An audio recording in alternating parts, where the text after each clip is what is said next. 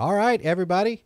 We are live and welcome to Bearded Drums Live. This is going to be our new weekly live streaming video hosted by myself. Obviously, if you're here, you probably know who I am. My name is Steven. I am the creator of Bearded Drums, but I am going to be joined every week by my really good buddy, drumming partner, running partner, Mr. Jared Taylor. Hello, everyone. My name is Jarrett Taylor, but everyone calls me JT. Jarrett has been my little running partner for quite a while now. You might have seen him in a couple of videos. I think you did the Yamaha. That was Crosstown. You did the Yamaha video, and you were in the Drum Jam. Yep. So if you've seen any of our videos, you have probably seen Jarrett.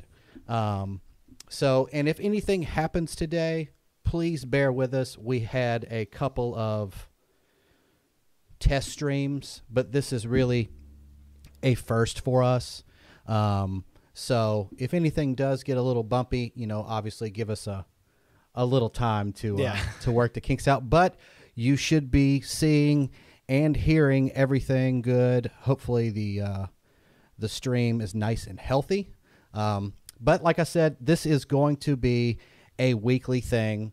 We are going to be doing this hopefully every Thursday, and hopefully, you know, nothing with you know. I know you got a kind of a weird schedule sometimes, but Yeah. hopefully everything will go well. Um, so, as I was saying, counting ourselves very fortunate to be doing this. We really only what discussed this two weeks ago. Yeah, two, three weeks ago. Yeah, yeah. Um, so very lucky that you know several people came through for us and were able to help us get this all set up. Um, big thanks number one to uh, Philip Cron of the Cron podcast. Uh, I was able to go over to his studio here on the Mississippi Gulf Coast and do his little podcast. Um, maybe a month ago, it was a lot of fun. Um, I really didn't know that anybody around here was doing. You know, any? Did you know of anybody that was no, doing? um, I just know it's him, and then I feel like there was like someone else who might have, but I might have been getting them maybe confused with the Red Room recording, um, who they just had on recently. Yes, they did. Um, but like I said, um, I didn't know anybody was doing it, and uh, that really is kind of what spurred what you're seeing now. Um, going in there and seeing what it took for Mitchell and Philip to put their podcast on, kind of let me know that you know this was kind of doable.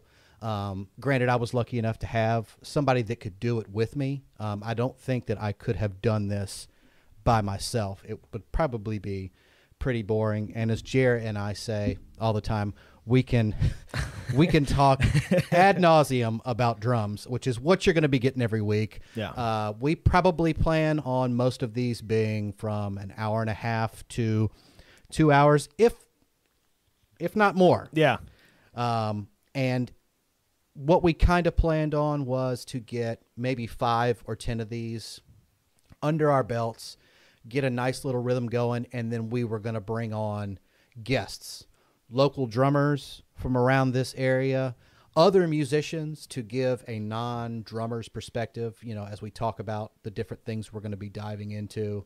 Um, so let us kind of get this rolling, and we're going to start bringing in guests. But for now, you've got myself, you've got Jarrett, two bearded, Yeah. huge, yeah, huge drum nerds um, to talk about stuff with you. Um, so, as I was saying, though, um, really, we have a couple of people to thank before we even get started. Um, number one, the uh, the first person you know I think we really need to thank is um, Philip Cron of the Croncast. You should be seeing that up on your screen now. Um, he operates out of Latimer, Mississippi. Um, he is about my age. Uh, he is a drummer from around here and puts on a wonderful podcast. Um, from you know right outside of his home, kind of exactly what we're doing. Um, and Jared, are you not going to be Yeah. on there? I will. I'm scheduled to be there on March seventh, if I believe is the date. It's a Sunday, and I'll be doing that at seven o'clock um, Central Time. So I've already been on there. Jarrett's going to go on there. I really enjoyed it. Um, and like I said, that was kind of the spawn of this whole idea that we could even do this. Um, so thank you, Philip. If you do get to watch this, if you see this from both of us, you know, thank you for kind of putting the idea and thank Mitchell because Yeah. uh, Mitchell has been a big help to me. Um, the Bearded Drums logo that you see all the time was made by Mitchell Gruich here on the Mississippi Gulf Coast. So, oh, a lot of thanks to those guys. Um, also, big thanks Yeah, yeah, yeah. to our what do we call him? Our our our patron. Our yeah. yeah, I guess so. Uh, I'm not quite. I mean, I don't know how you would describe. You know, well, as you can tell by all the stuff that's on this table, uh, it's not a cheap endeavor to do this. And being what 2020 was, you know, that kind of year, oh yeah, uh, money's tight, especially for anybody that plays music. Um, you know, there's even less to go around now. So coming up with the funds to do this was the big challenge. And I was lucky enough to have some gear that I could put on eBay and sell, and it luckily sold pretty quickly, which funded a little bit of this endeavor. But the big chunk of this endeavor was financed by our patron, the one and only. the one and only Mr. Watson Nord, but bass player extraordinaire, yeah, generally generally fun guy. I've never, never not had a, a bad time with Watson. It's always great. He is a, a goofy, um, super sweet and sincere uh, human being. Uh, He really is. He really is. He's a lot of fun to be around. Um, every time he comes to the juke joint, not every Sunday, but most most yeah. Sundays, uh, you know, he's he's a lot of fun to hang around. He always makes the night interesting. Um, so, from both of us, thank you, Watson. Big for, thank you. Yeah, big Yeah. thank you because that was everything that you you know gave us when you purchased some gear from me. That is what financed all the fancy things you are seeing. So this lovely endeavor. Because yeah, it was kind of like, you know, it was like, oh yeah, yeah, yeah, and we're like, wait, that's that's it. That's that's that, that's it. That's yeah, yeah, yeah. That's all of it. And it's like, So and and and and please bear with us. You know, we have a lot of a lot to get out of the way as far as house cleaning on this first episode. Telling you who we are, Yeah. thanking all the Yeah. you know, thanking all the thanks and you know, but we're going to be getting into our what's going to be the normal format. Um, the last thing on the list for me, like most endeavors as they are born, uh, just like a big, we are talking about it, just like a big ship getting Yeah. ready to leave the harbor, you've got to christen this Yeah. baby properly. So you can see right here, only the finest. only the finest Andre, which was all of Five dollars. six dollars six dollars and ninety five cents today. Uh, no, we're not going to be throwing this at any drum sets. But if Jared, if you will do the honors for me, I should have good practice being in the buffet, opening these for. just don't shoot the cork and knock the camera over there that we're looking at. Um, so we're going to go ahead and toast to this little endeavor. Hopefully that it lasts a long time, and that hopefully all of you enjoy, you know, the format and the stuff we're going to be talking about. It's a bearded, you know, it's a drum channel, so obviously we're going to be talking about drums, but we're also going to be talking about music related, you know. Hold on, let me mute the mic so we don't clip anything. All right.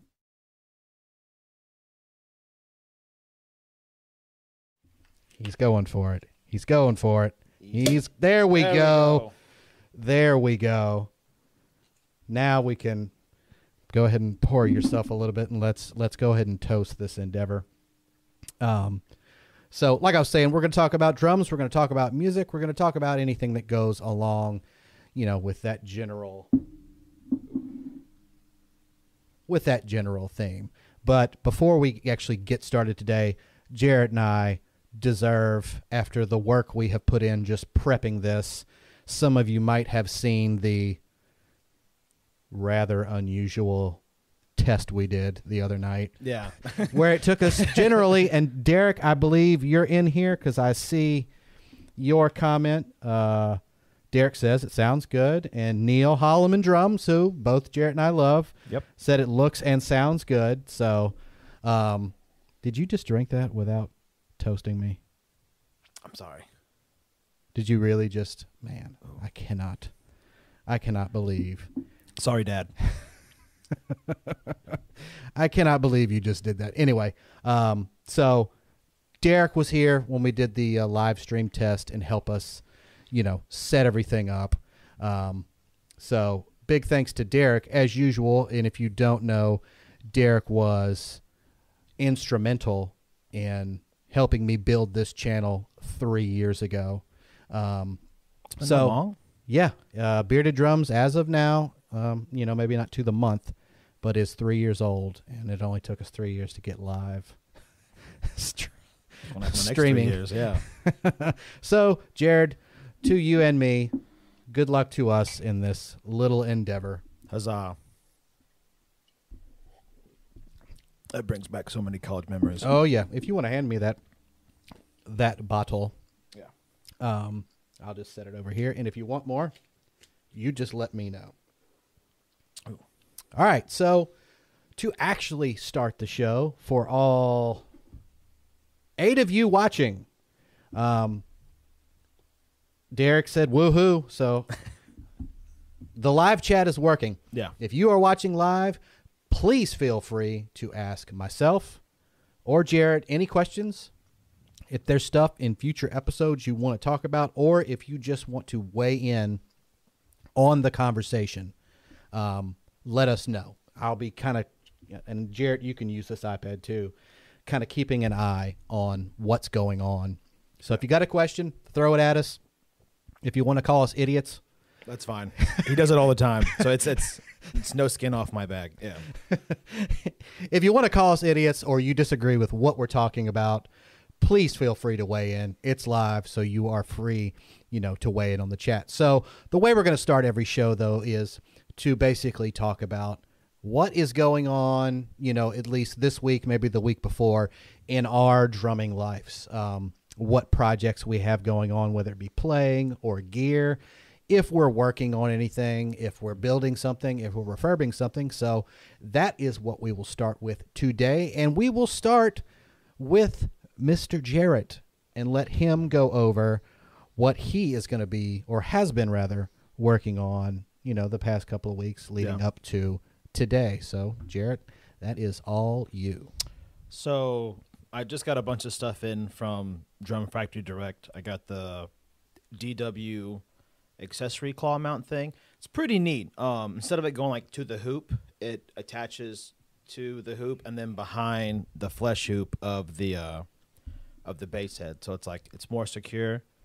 Um, I got that. I got the Wait, what was the first one you were talking about? Because I will throw that up there as an image for them. um that is gonna be Which one?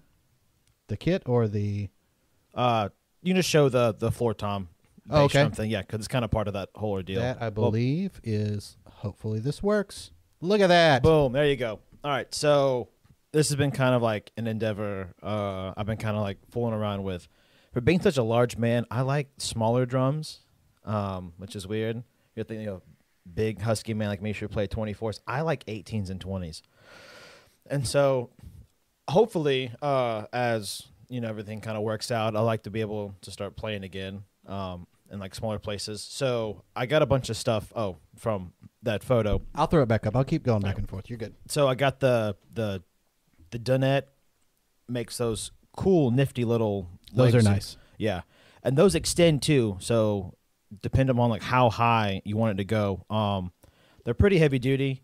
They just fit in to the floor tom brackets, and you got legs. Um, Those are also some of the beefiest.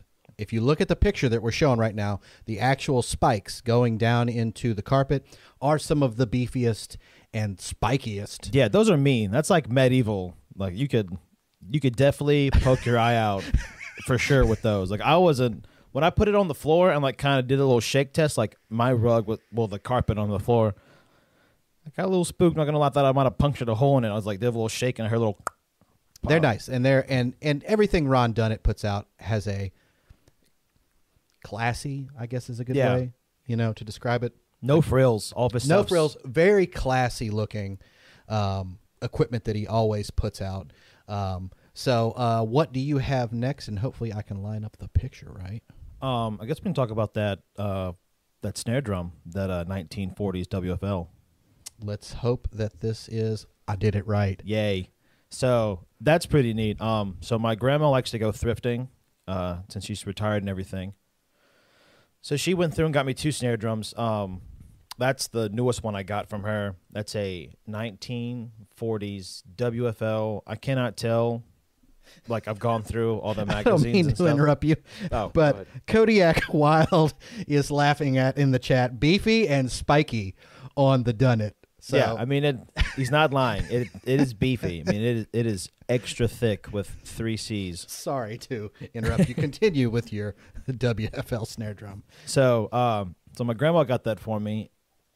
Those are the original hoops. Um, those are all the original lugs. Um, the throw off was non-existent on it. Neither was the butt plate. I have like leftovers from the throw off because for those, it's like that Pioneer of yours. There's no actual throw off. It's just you tighten it or you loosen it, and it's cable. It's cable snares. Yeah, cable can be.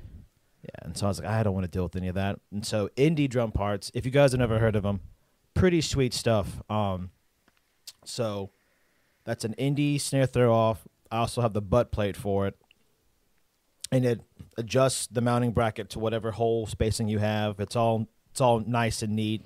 I have Um, wanted to try the indie drum. I don't have anything to put it on, Yeah. but like he said, no matter the screw spacing on your drum, that indie bracket is made to accept any spacing of screws. So that will fit on as long as it'll fit between the rims, right? Yeah, That'll fit on just about anything. And again, kind of like the Dunnett stuff, indie, just about everything they make has a really cool look to it. yeah, Like, I don't know what would you. That's almost kind of like an Art Deco kind of feel, modernistic kind of like. yeah. It's got it's got the what's it a P eighty eight I think is kind of is that one throw off that Ludwig did. Um, You're right. It's got that kind of vibe. My only gripe with this, but it's also a pro and a con at the same time. So the one I like, I think you do too. Whenever you're adjusting your snare tension, you like to be able to spin it and smack it and get to the sweet spot. Those you can't. It locks in. So if you want to adjust it, you have to turn the throw off to the off position, tighten up, and it clicks too, which is really nice. So it goes and it clicks. You hear it, deet, deet, deet, deet, deet, but it's a very subtle. Like you only feel it, you don't hear it. I and love then you can throw it back on. I can't stand and I yell at Jarrett not all the time, but many Sundays I'll bring out a super old drum, which is granted my fault for bringing a drum from the I know where 1930s out to going. play.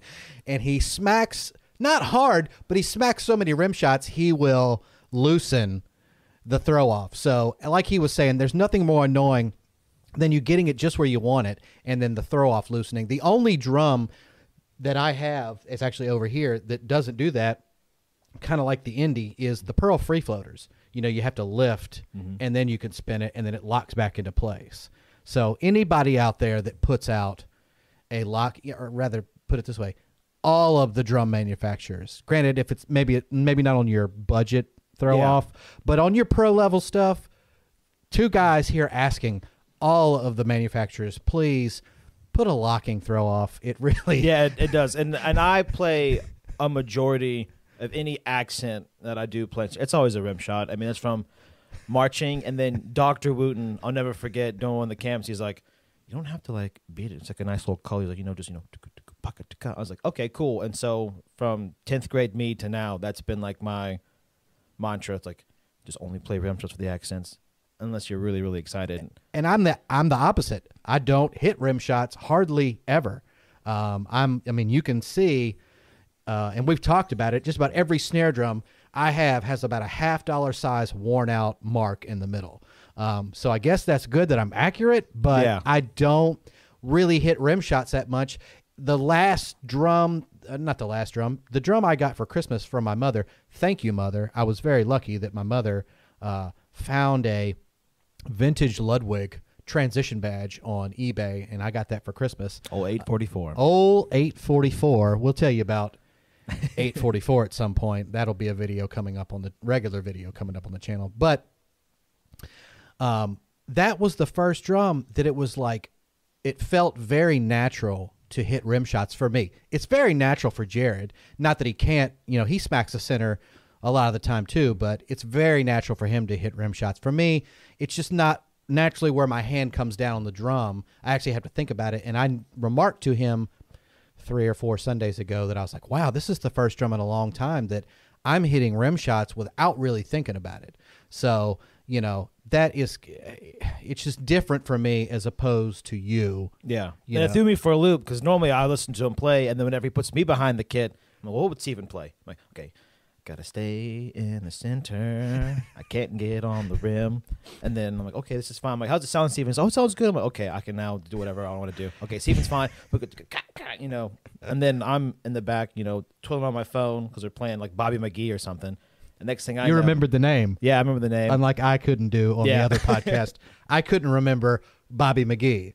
Um, as if life. that's a hard song to remember. Um, but I couldn't remember it. Um, but the the point of all this long tangent was please, for the love of everything, locking throw Throw-offs. on your snares. Please. Please. I mean, actually, we'll go back to it, Jared. Is there is there anything else that you wanted to say about ye old WFL? Because I will I'll let's come back to here, both of us. I'll remark the checking on this drum, and if you don't know what I mean when I say checking, for anybody that doesn't know, how the finish is just it's not wrecked because it's all intact, but all those beautiful dirty lines in it, that is just one of the most really pretty examples I've seen in a long Yeah. time of checking on a drum, especially that it's gold, so it kind of it looks like a it's it's obviously it's not metal, it's just a wrap, but it- looks like it has its own patina. yeah, it's kind of like get this like kind of like tiger vibe I get from it. Yes. Um, and all I did to clean it up was like very light soap and water. I mean, like a dab of Dawn, just enough to like have a bubble, and then just very gently went over top of it um, to clean it up, and it turned out really nice. Now the badge um, was loose, and I didn't want to deal with like having to like redo the rivets and stuff, whatever it's called, for the vent uh, vent hole. And so I saw on the Ludwig um, group Facebook thing. If you guys, I don't know if you guys are any of those Facebook groups, but really good resource for anything you have no idea what you're doing. And so I asked them, and then uh, Lynn Smith, who's a guy on the coast, he commented, just take some dental floss, wrap it behind it, and then it just kind of tightens it up. I didn't want to waste my dental floss, and so I had some old string. So I went through behind that, wrapped it up. Doesn't move, doesn't budge. Um, the bearing edges, for as old as that drum is, nothing was wrong. It was flat. You couldn't even rock it, besides on the snare bed side. But it was just like, this is in really good shape. I'm throwing the elbow grease into it. Only thing I did to it was uh, champ the lugs and then brassoed. I mean, brassoed, elbow grease those hoops. And that was really it. Well, I would say we'll show it one more time. And yes, Derek, this J- Derek is commenting. Is this the episode, JT? Yes, this is the episode. Derek, we are talking about drums here, and we will talk about them as I said at the beginning, ad nauseum. Yeah. So, but one more time, there's the beautiful WFL, and moving on, uh, Jared, what is the last thing I think you were working on? Uh, I've for been the chang- week? Yeah, been changing the heads on that Gretsch Catalina that I got. Uh, Nope, that is the wrong one, ladies and gentlemen. Let's get to the right one. There we go. Yeah. So that's that kit you told me about at Salvage World. Um, I got that. Thanks to big shout out to Mike Anderson of Gulfport for calling me up and saying, "Hey man, is this worth anything?" And then I And then he sent me the photo, and I immediately went. I didn't care how much it was. I'm gonna get it. I went there. Um, so it was 10, 12, 16, 22. Some parts were missing, but they had it listed for the whole thing for two hundred and thirty-five dollars. I could not walk away from a six hundred dollar to seven hundred dollar brand new off of Sweetwater for a quarter of that, a third. I was like, yeah, I'm gonna get that. And so, friend of mine in Hattiesburg, he makes custom drums. He's building me one right now. Um, Shout the man out. Come on. Yeah. Okay. Swindle Custom Drums. Check him out on Instagram and Facebook. Sweet guy. Makes really cool, cool uh, stave drums. Um, and so I was like, "Hey, could you cut this down for me?" He's like, "Sure." He's like, "So what do you want to model after?" And I'm like super obsessed with those CNC uh, or CNC drums, the Super Flyers. They're all cut down shells. And I learned that they make those kits out of the leftovers from kits they make. Um, so I set him the sizes for that, and then he cut it down. So that's a 10 by 16. The rack tom was a little weird, squirrely for the hole spacing for the lugs. So we kept that as the regular 8 by 12. And the kick drum is a 12 by 22. Things things thunderous. You got to play it uh, whenever I got everything set up that one Sunday. Um, I I'm- played this. So it's a Catalina what? Maple. It's Maple. Catalina Maple. Just Catalina Maple. And if you don't know, and I, I assume probably, oh, he's talking about, is this the JT episode? He's talking about the lower third. Thank you, Derek. And as I said, we are all new to this. I always wondered why, when you watch a podcast, there is the person by themselves or the two people and the guy doing the switching. The JT was up the entire time. Oh, nice. So give me give me a few episodes to get my hand because I'm having to do all this, the talking and the switching and the graphics and all of that stuff. So please bear with me um, as we, you know, get this going and I Yeah. learn the ins and outs of all of this. Um, anyway, back to this drum set. So Swindle cut down those drums for me. Uh, did the bearing edges, redrilled the holes, everything to match the other side.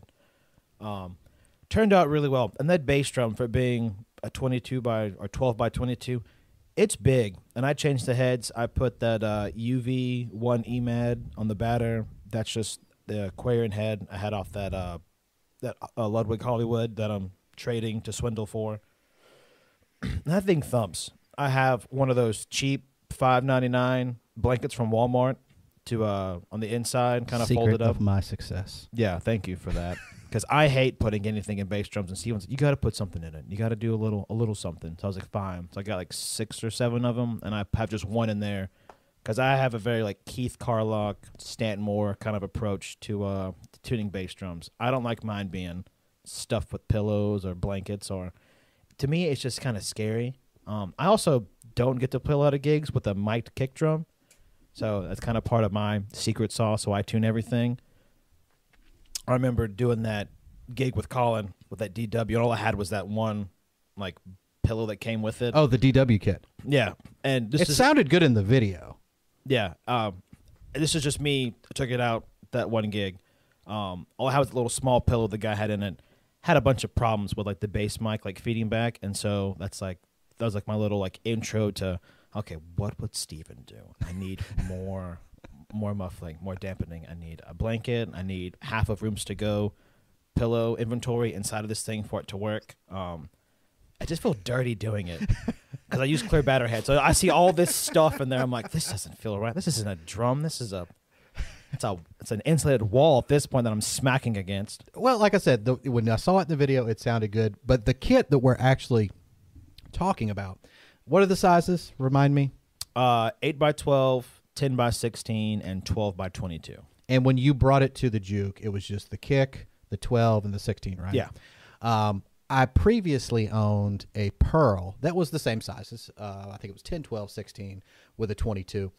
And I had gotten away from it because, like Jarrett said early on in the episode, I love and have become a big fan of tiny drums, really more so kick drums. Yeah. I got Jarrett's Pearl Midtown, which you can check the Pearl Midtown review that I did. It's about two episodes ago. Yeah. Um, got that off of Jared, maybe mainly because I wanted to get a rig that was one load in, one load out. I've got my little rock and roller cart.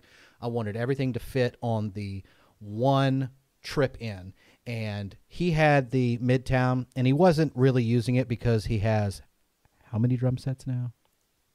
I think I I double. I think it's twelve. I think I if I had 12 drum sets. Um, So I got him to trade for it, and I love that 16 inch kick. And as I say in the review video, once you, and I actually, against my own typical tuning method, there is only a piece of, you know, a, a cut off piece of blanket in there, just enough that I can set the microphone on so it's not on the shell.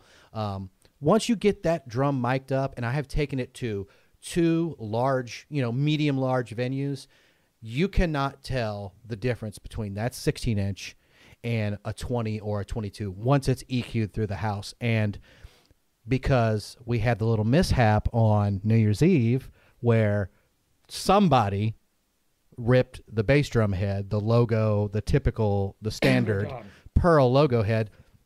Amber. Yeah. Um, I had to replace it, and I got the uh, Evans EQ three or the EQ four that you have? something. Yeah. Either way, it's the it's the it's the it's white. It's a white head with just the little collar on the backside. Um, and I noticed this past Sunday when you were playing, and I always set my EQ the same at the juke joint every Sunday. Literally, and disagree or agree with me. Literally, once you step step back from the stage, that little 16 sounded like a 22. Oh, it's massive. Like you cannot tell the difference. So for all those out there that doubt the power of an 18 or a 16 inch kick drum, tuned right with the right heads, you can make those sound pretty massive. Yeah, it's almost dummy proof if you use. I mean, I'm a Remo guy, but if you use any of the EMAD stuff, doesn't matter what it is, it it's foolproof. It's Yeah. like how do you get a modern bass drum sound? EMAD, big ring, a little something in the middle of it, boom, you're done, and it is club city. I got because I got to borrow that when I sat in for you when you went to Disney. Um, Yes. I used that at Boomtown, and I was a little skeptical because I only played that at Felix's doing the little open jam outside. So that was perfect for a little open air, you know, playing for like 10, 15 people. But I'm in Boomtown, I'm, like, I'm a little scared, you know. It's fine, you know. Doom, doom. I was like, oh my gosh, this Yeah. is, this is. She's got some chunk in her funk. What is your smallest bass drum now that you got rid of that? Is it the one we showed the picture of? Yeah, that is my official smallest bass drum. Um, I also made one out of a first act bass drum that I did a bunch of stuff to. Put some vintage spurs in. Um, I'm gonna gut that thing for parts, cause I cause it it doesn't match anything else, and it was like to see if I could do it. Um, and I put the Aquarian because they make. I don't know if anyone knows about this, but they now make the super kicks with with the with tom hoops instead of bass hoops. So you can Oh, put it- nice. so you can put them without having to put you know wood hoops or have Mhm. anything else. All you got to do is just use your regular die cast or triple flange, whatever hoop you like to use. You know, your regular centered tom hoops, and it sounds really good. I have that on the batter side, and then the modern vintage just have a little little dampening up front because, like I said, I don't have to put anything in my bass drums, um, and it sounds really big. Um, Well, to get back to the last photo of yours that we were talking about. So it's a 22, 12, 16, or at least what you brought to the juke joint. yeah, And he cut the toms down short, so that's 12 by that one didn't get cut down because of the hole Oh, spacing. Yeah, so okay. that's a regular. That's a standard twelve by eight or eight by and then the 16 is 16 by ten. so you can see that in the picture it's a short little pancake 16 and then the 22 was It was originally 18 inches, which is way too much for me. Um, I believe the magic number is 14 for anything and is that what he cut it down to to, to a 12. 12. Because I wanted it to be like, I wanted to have the Midtown, but I wanted it to look like a regular big boy kit. Like, it's like, you know, I want to have the portability, but I want to have the illusion of, oh, it's a big kit, but it's really smaller sizes. So I can put the kick drum with the rack tom in one bag, and then I just have trying to condense it down, but have the illusion of having a well that is why i got rid of the gray pearl that i took to guitar center. It was the typical 10 12 16 all deep sizes an 18 inch by 22 inch kick. Mm-hmm. And i noticed when you brought this kit to the juke joint it smacked so hard. Oh yeah, and I even I'll admit I don't always like the way you tune bass drums. yeah. That bass drum by itself, before I even mic'd it, mic'd it up, and especially after I mic'd it up, it smacked so hard. It sounded so good, and that floor tom being cut down, it, it it really sounded so good. And obviously, I don't think it's that big of a deal because the twelve is just by eight, Yeah. Um, but the kit, you know, and granted, we all know. I've done videos on this. We all know that the midline Gretsch stuff sounds pretty dang good for the price. Oh God, yes. This little kit right here sounds so good. So if you're out there and you're listening and you have a Gretsch Catalina Birch, Maple. Cat- no, Oh. Gretsch Catalina Birch or Catalina Maple, take it to somebody, Cut it down. cut it down. You will not regret it. It- yeah. You won't. Like it's it was after I had it all set up, I was like, Steven's either gonna love this or he's gonna hate it. And I was like, there's one or the other. He's gonna be like, Wow, JT, you're an idiot for cutting these down or he was gonna praise me like he is right now, which makes me feel a little I feel- well, you need to bring it about back. You need to bring it back out because that was a that was a super fun kit to play. So, um, is that all you have for your? Yeah. Currently that's all I kinda got. Well, going I on mean right that now. is a uh, that's a lot, you know, going on at least right now. Yeah. Um, myself, I can't really talk about too much because these are the things that go on the channel. Um, but one of the last videos I did, um, I got myself a 1930s, somewhere in there. I don't know the exact year, but going by the badge, it's a 1930s Ludwig junior model orchestra snare. Now, the key to this snare is it is single tension. Um, and if you don't know, I know I know most of you probably will know, but anybody that is watching that doesn't know, single tension is the one where you see it's got the rod going from hoop to hoop. There is no well, there sometimes can be a lug in the center, but there typically is no lug. And when you tighten that rod down, it tightens the top and the bottom head equally. Um, so, and a lot of people aren't into that. I, and I can understand why, because you know, ninety percent of the snares I own and I don't know if your tuning is the same way. My bottom head, my my snare side head, is significantly tighter than the top head, no matter the tuning. Um, but I had a 15 by four. that stone Oh my! I think. I can't right? even. I can't remember what it was now because we tried to figure out what it was. I think it's a J.G. Reynolds or it's a Stone. It's like a 1910 15 inch snare drum. Wood hoops, big wood hoops like a bass drum. Oh yeah. Single tension. It was a single ply steam bent maple drum and it was amazing. Now, granted, um, when the pandemic started and I got scared about money, um, one of the subscribers of this channel actually emailed me and just told me how much he fell in love with this snare drum. And I love hunting on eBay, so it's not a big deal for me to really get rid of something like that because I'm going to be looking all the time on eBay for uh, another snare drum. He said he just had to have it. He was from Switzerland, and granted, that made it a little more difficult to get to him. Um, and it actually was because I literally mailed that drum to him a week like the the pandemic had kind of started creeping up in the news, but I mailed him that drum about a week before everything got locked down. Um, he didn't receive that drum for, I think, almost three months. That drum sat in a Miami uh, customs clearing warehouse because USPS just couldn't get anything anywhere. Um, but that drum that this very lucky gentleman, I forget his name, from Switzerland. And if you're watching or if you see this later on, I really hope you're enjoying that snare drum. I sure do miss it.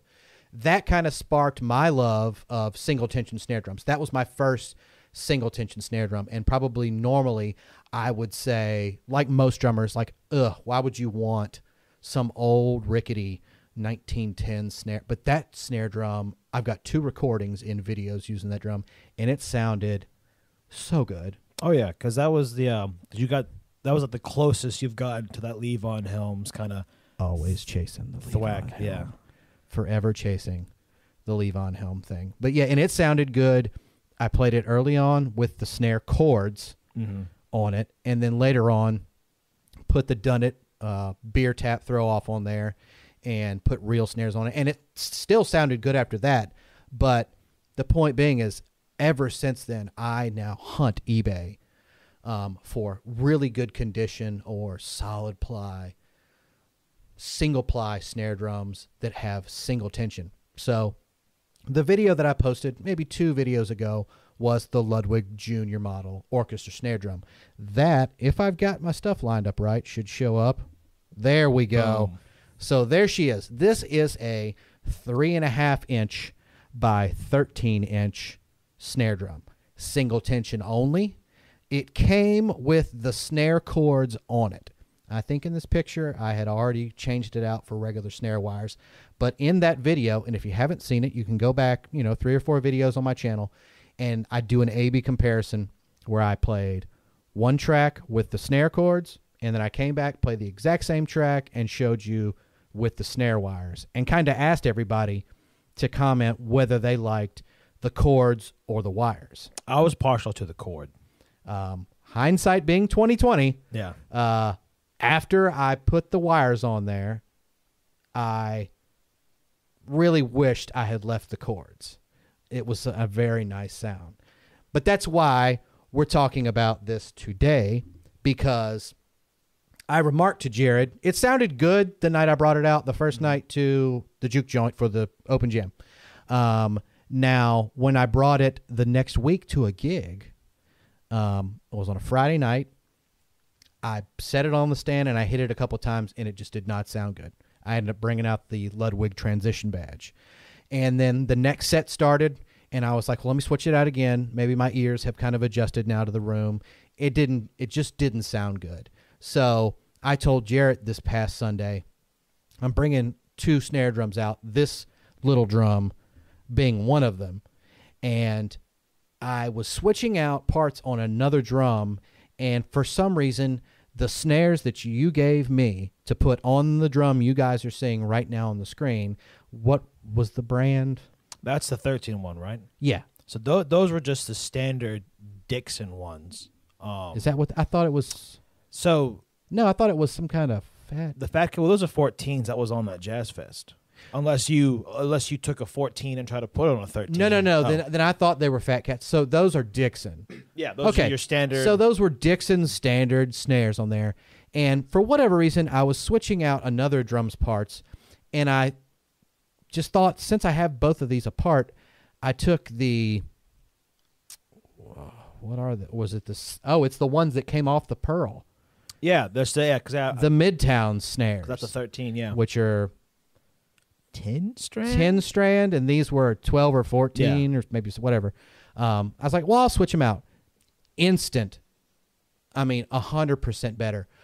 Brought it out to the juke joint and he remarked the same thing. He's like yeah it does sound better. So that's what i've been doing is and i have to do this with apparently with single tension drums a lot.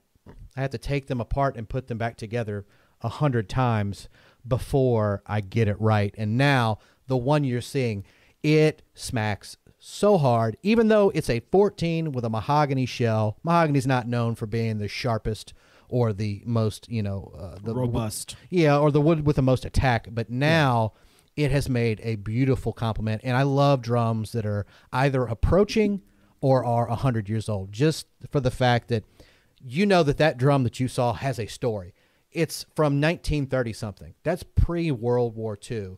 So something, Yeah, something slightly interesting at least. yeah. Either it was in a school, maybe some guys playing. You know, something. I- it's probably sitting in the back corner with one of those big claps and and it's bass right. drums. It's right over some. It's over there. Yeah. just sitting and it's going to be it's going to be played a lot. I'm going to actually I'm playing this Friday.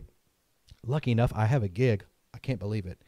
I'm playing this Friday at a place, you know, not too far down the road and I'm bringing that and it's the same place from the first time. I'm bringing that snare drum out again and it will probably sound a hundred times better and will actually get used and not get switched out for some other snare Yeah. you know so hopefully fingers crossed um, that's going to be that's going to be hopefully what happens this weekend so that is our projects for the week Yeah. um, as far as drum news news in the world of drums do you have anything um, Um, I, you know So recent stuff is the new Zildjian uh collecting collectors cymbal thing they're doing. So that's uh if anyone doesn't know, um they're pulling out I want to say it's 200 pieces from the vault. So these have been in there for years. Um, from the 50s and 60s, I believe, is the time frame that they're pulling these A's out, and it comes in a custom case with Armand signature sticks, gloves for handling, a certificate of authentic. au- say it. I can't. I can't say it. I can't. Of- Authenticity. there we go. Authenticity. Um, a catalog. I forgot what's in the catalog. Um, I believe that's it. And and wait. Tell them the price, Jared. Two thousand map. Two thousand dollars for five? No. Three? No. One cymbal. So if you have money to throw out there or money to burn, Yeah, please. I mean, granted, like you said, it's a vault piece. yeah. Like that's that's hasn't been touched. Like they put it in the vault and it stayed there. Um, for it was from the fifties, so we're 60, 70, 80, 90, 2000. So it's 70 years it's just been cooking, right? Um, so it's just sitting there, and it's cool. I mean, if I had 2,000, because I love Zildjian cymbals, I love the history behind everything. Um, I know you're a Sabian guy, or was. I don't know. We'll see. Um, you know, so. But I think it's really. I don't know if y'all know. I've been bugging Jared about this lately, but I'm kind of an Istanbul guy now. I mean, no big deal. Slowly, slowly. We will get to that. Yeah. We will get to that. But um No, so that yeah, I, I have to admit it is an interesting prospect. It kind of Oh, yeah. reminds me of years ago when Sabian did the uh the ones they buried. Oh yeah, I was about to ask if that- is the ones because that was But I mean granted they weren't two thousand dollars. Yeah. But that was still that was kind of the same thing. Um, but still, I don't know.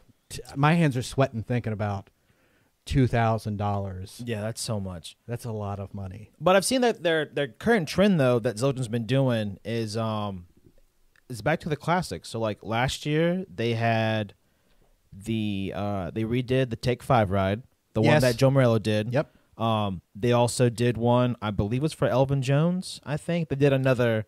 I think you're right. I think it's Elvin Jones. They re they reissued his ride cymbal. Um, and I'm blanking. I want to say they did one more that was kind of like a like a, a reissue of a classic. I know that uh, John Riley. If you guys aren't familiar with Memphis Drum Shop, doing any of their stuff, or who John Riley is, he's a phenomenal jazz uh, drum set player.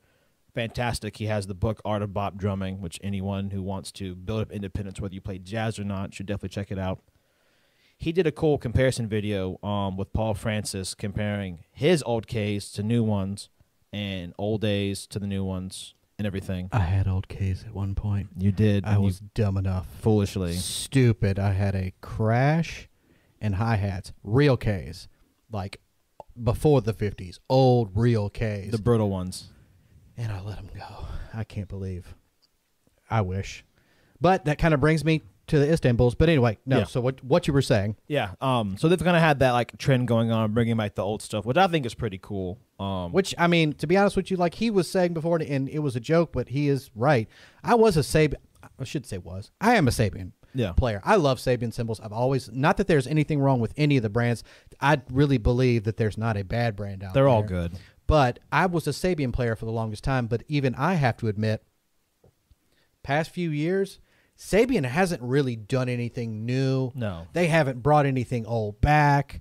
They haven't pushed the. They were pushing for a, quite a while there, but now it just kind of seems stagnant. Yeah, the only like old thing they've brought back is that they uh, brought the uh, the Chick Corea ride. Um, uh, it's a flat ride 18 inch, and Chick Corea had one that he gave all of his drummers to play. Um, I don't know if you guys are familiar with anything like that at all, but back in the day, certain band leaders would have cymbals that they would want their drummer, whoever it was, to play on. Um, and Chick Corea had a, I want to say it's an 18 inch flat ride, and it might have been a Paiste. I'm not familiar with the whole story, but they reissued that, and it's called the Royal Ride. It's an 18 inch flat. Ooh. Yeah, Well, but that's it. That's all. That's the only thing that but they've done. Zildjian has been putting in work, yeah, and we remark about this all the time. guys are jumping ship left and right from many brands Yeah. to go to Zildjian. Mark Guiliana, Yeah. Super surprised by that. Like super I surprised. was not expecting uh, that. Stanton Moore recently. Yeah. Um, I want to say there was a one other like, as far as drummers are concerned, one really other big name that jumped ship, and it might have been another Sabian guy, but people have been moving to Zildjian like left and right, which makes me really feel pretty stupid about. I've told you the story about meeting. Uh, is it Kathy Zildjian? No, Kathy's the young one. Uh, m- meeting the Zildjian lady in uh, Key West. I believe so. Yeah. So let me tell you guys a little story and make myself look like an idiot. Once a year, except for 2020 because it was a horrible year, I play with my band, 3HG, cover band, in Key West. I've count myself very lucky to do this. It is the most fun trip. You get paid to go to Key West for A week, right? no, I think it's eight days or nine days. Once you, I think that's what it is. Once you count the, the day back and forth to get there, it's 10 days. So it's like eight days there. You get paid to go to Key West to play. And all you are responsible for all of those days that you are there is from 9:30 to 1:30 at night. That's only time you have to show up, be professional and do what you're there to do. The rest of the time is yours. We go to the beach, we eat all this great food. I live like a king because before going to Disney last year, um, I never got to take a vacation. I think it was 10 years before I got to take a vacation. So that was my vacation every year. Well, last year, which would have been February. So literally about maybe even I can't several months before the pandemic. Yeah. We're there, and it is the final night. So that would be a mm, no, it wasn't the final night. It was the night before the final night. So that would have been the Monday night. We played the first set, and on those nights, on the non-weekend nights, you just do an hour and a half set, thirty minute break, hour and a half set. We did our first hour and a half set, and it's normal. I go outside of the club because it's loud and I just want some fresh air and want to get away. I go outside to stand around, and this lady comes up to me and she says, "I really enjoyed your playing." I said, "Well, you know, like most people, that happens. You know, when you're when you're in Key West and you're at the biggest bar in Key West, that hundreds of people come through, if not maybe a thousand people in the course of the whole night. I'm used to somebody saying, "Oh, you know, it was good set, guys. You know, it sounded good." So Yeah. of course I'm like, "Thank you." And she said, and granted, this lady is probably late sixties. Yeah. So she says that 18 inch ozone, or she maybe she might even like been specific and said that 18 inch HHX ozone sounded so good, and I kind of like. Why would you not to judge too hard, but why Yeah. would you know what a Sabian 18 inch HHX ozone evolution is looks like from far away, much less to judge the sound. And she uh, she said, and she she said, you know, sounds really good. Be better if you were playing, you know, some some some Zildjians. And Yeah. and she said, you know, why do you why do you like Sabian so much? And just being kind of like joking, I really wasn't trying to be a jerk. I said, you know, ah, because Sabians are better. And she actually kind of like was taken aback. and of course, I kind of like played it off like because I really was just kind of like joking. And she said, you know, well, you ought to try out some Zildjians. And I said, well, you know, I'm playing the best brand. Obviously, I'm talking about my opinion. Yeah. Um, and then she laid it on me, and she said, you know, well, my family, and this was, I want to say, it's not Kathy because Kathy is the youngest one, like the granddaughter of Armand, who's like their public relations or something. Yeah. I'm I'm gonna get this wrong. I think it's Debbie. Can you Google it? Like your phone's Yeah. right there. I think it's Debbie Zildjian. She is the one that is in charge of their, I think public relations. Um, but anyway, I think it was Debbie. So I'm literally standing there, talking to a Zildjian family member who still works at the company, dogging her brand, albeit jokingly, but dogging her brand and talking about how great Sabian was. had I had the foresight, or you know, at least was smart enough not to be joking around all the time, was it? I'm, it's, Oh. uh, it's it's loading. If I was not, if I was smart enough to, oh, here it is. Here's comment. It's either Debbie or Craigie. I don't think it's Craigie. I think you're right. I think it's Debbie. Had I had the foresight to not do this to this lady, she might have been nice enough and helped me out. But here I am, dog and Zildjian, to a Zildjian, Yeah. to her face. And she was very gracious. You know, I, I, I once I realized who she was, I was like, you know, obviously, wow, so nice to meet you. You know, uh, loving Sabian, but Zildjian is still Zildjian. They are the original. You cannot discount that brand, No. no matter who you like. So just a weird, unfortunate turn of events for me.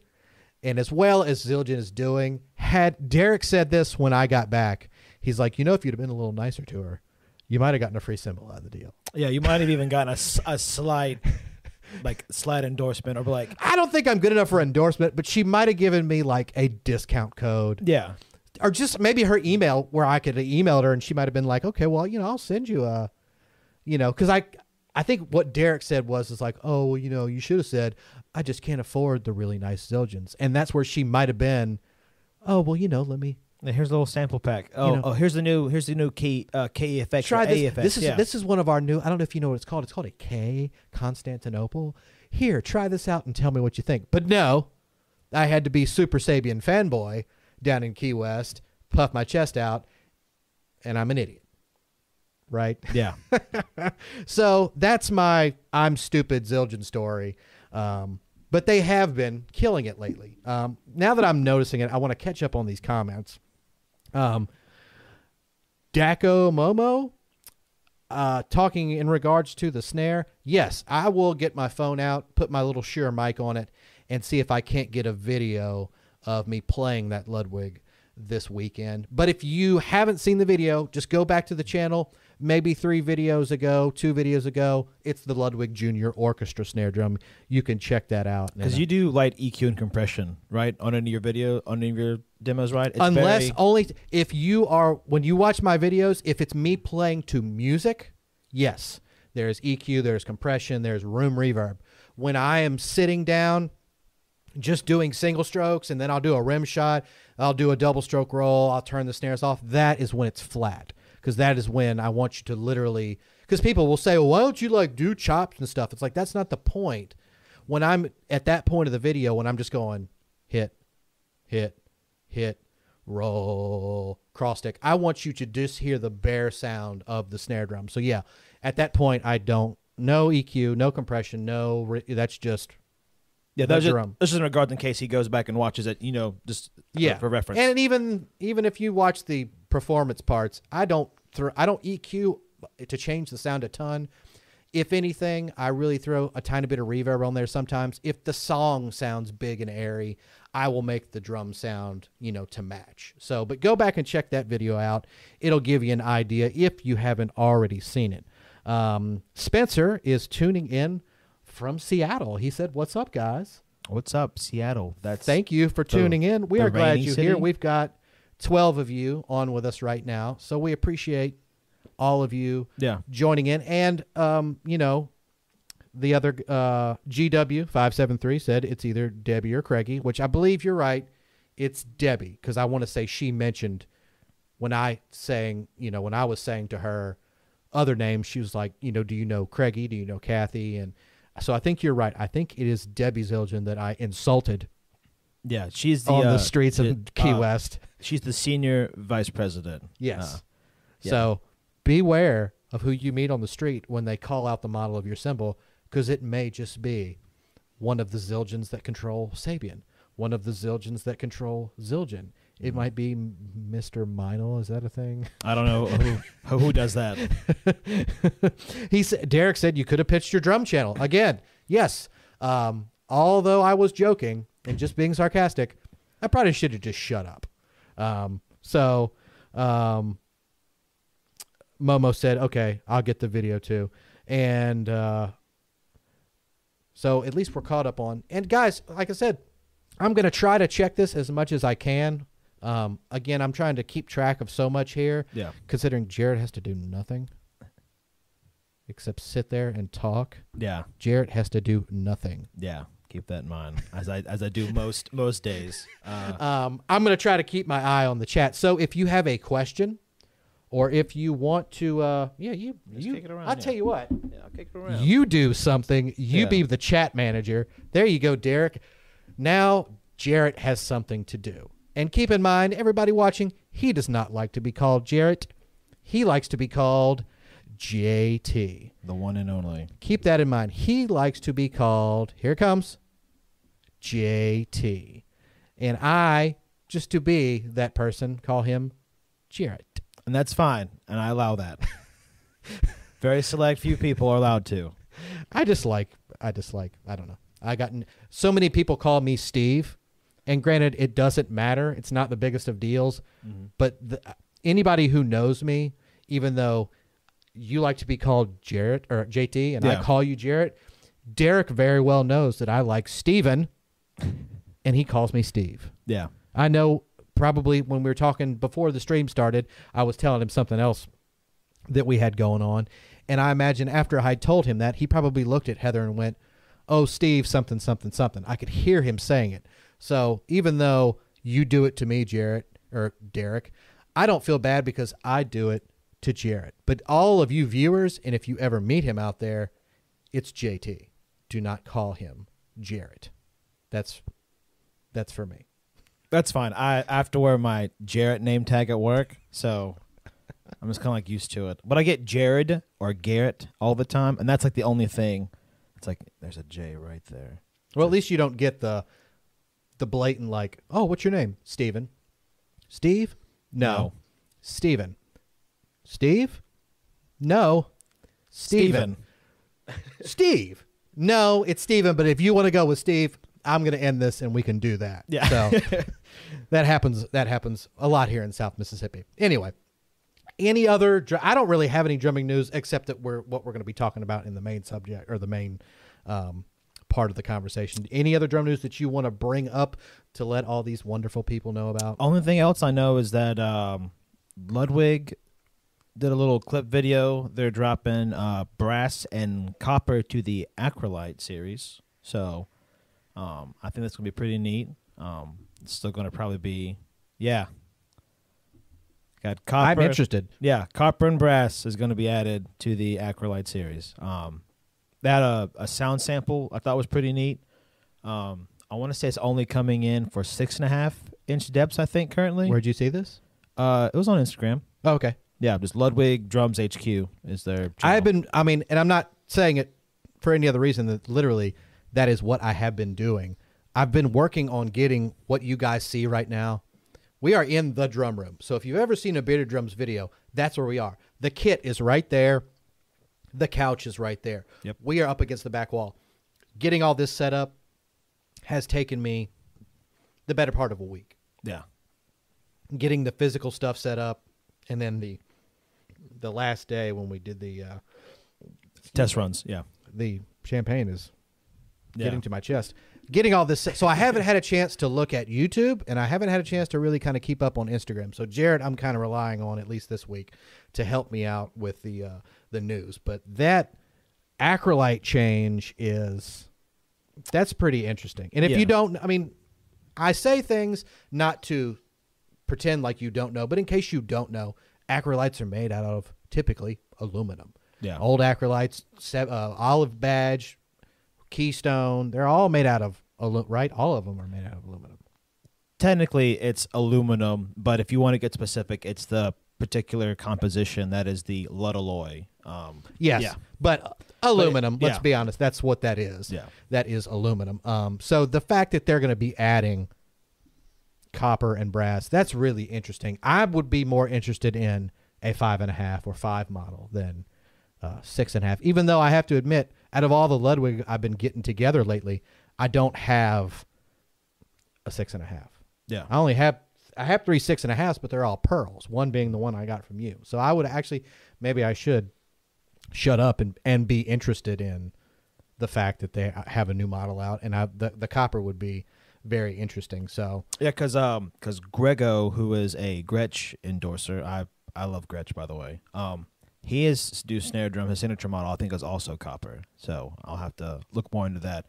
Copper drums just sound cool. If you guys aren't familiar with anything like that, copper wise, Carter McLean's got a really cool video of a copper phonic um, on his channel. They sound really neat. Um, I'm a big fan of copper. It's way different than brass and steel and aluminum. Um, it's got a different vibe, like a slight crunch, but not a lot, lot, a lot. I think it's like a just a cooler version of brass, in my opinion. Um, Well, I before I really got back into the Ludwig vintage stuff, being a super Pearl fan, which I mean I might have kind of moved from Istanbul away from Zil uh, Sabian. I for the vintage stuff, it's going to be Ludwig, but for the new stuff for me, it's always going to be Pearl, and I love the free floaters. I have th- what I would consider the perfect snare drum, which is a six and a half by fourteen brass Pearl free floater. The throw off locks, so you cannot knock the snare wires out of tune. Um, it's free floating, so even though I don't tune that high, you can bring the tension up pretty high. Uh, it is the perfect snare sound for like any situation for me. And one of the drums that I wish I had picked up, and you can kind of see them sometimes on eBay, even though they go for a little more because they're rare, are the copper free floaters. Yeah. Um, I've seen a six and a half, and I have seen a five and a half. And at the time, I just didn't have any extra money. But if I ever do see a pearl copper free floater, um, I'm definitely going to be picking that up. So copper, like Jarrett said, if you haven't ever really tried copper out, it's an interesting yeah, sounding uh, metal. yeah. it's got a nice drums. little like twang to it. yeah. Um, I know that Pearl last year recently like streamlined um their whole free floating series. So Mhm. like every size has that material only comes in for that size. Like Yep. you can't get whatever you know. Like I think the mahogany shell only comes in six and a half. Like Yeah. that's it. Um, And uh, the the aluminum one only comes in the eight depth. yeah, um, which I had that, that I think I've had just about every type of, except for copper, every type of free floater. I've had the eight inch aluminum. I have the brass six and a half. I've had the maple five and a half, which a guy got on eBay and then wrote me back later telling me how much he loved it. Um, I've had a small brass. I've had a mahogany. I've not had a uh, crystal uh, crystal bead or the whatever acrylic. acrylic. Um, haven't had that just because I've never really been a big fan of acrylic snare drums. Metal or wood, that's kind of the deal um, with snare drums for me. Um, the copper being the only one. Um, so if you're out there and you've been looking to change up your snare sound, or you just want something different, look at copper. It's Yeah. a it's a interesting way to go. Um, so any other snare drum news, or should we move on to tonight's main discussion? Um, the only thing that I thought was interesting was that Sonor video I told you about. If you want to, Talk. Oh, Yeah. wait, this is Yeah. a drum podcast. Please talk away. so um, Sonor did a video recently. I think in the last couple of weeks, maybe a month. I'm terrible with time because my schedule changes. I kind of lose track of it. Um, one, if you're in like you know photography and everything, really cool video how they did it. Um, but Sonor is releasing a couple of new sizes um, in their SQ lines for their snare drums. They got two new finishes for the Sonor Vintage, which is their beech kits. Um, they have a really cool offering for the entry level. It's uh called AQX, I believe, is what it's called. And you get the whole kit um, and two different size configurations too. Um, and the so you have like your fusion sizes, your uh, 10, 12, 14, 20 with a 14 snare drum, and then a I want to say it's a 10, 12, 16, 22, all with hardware, all with cymbals, and a throne, all included.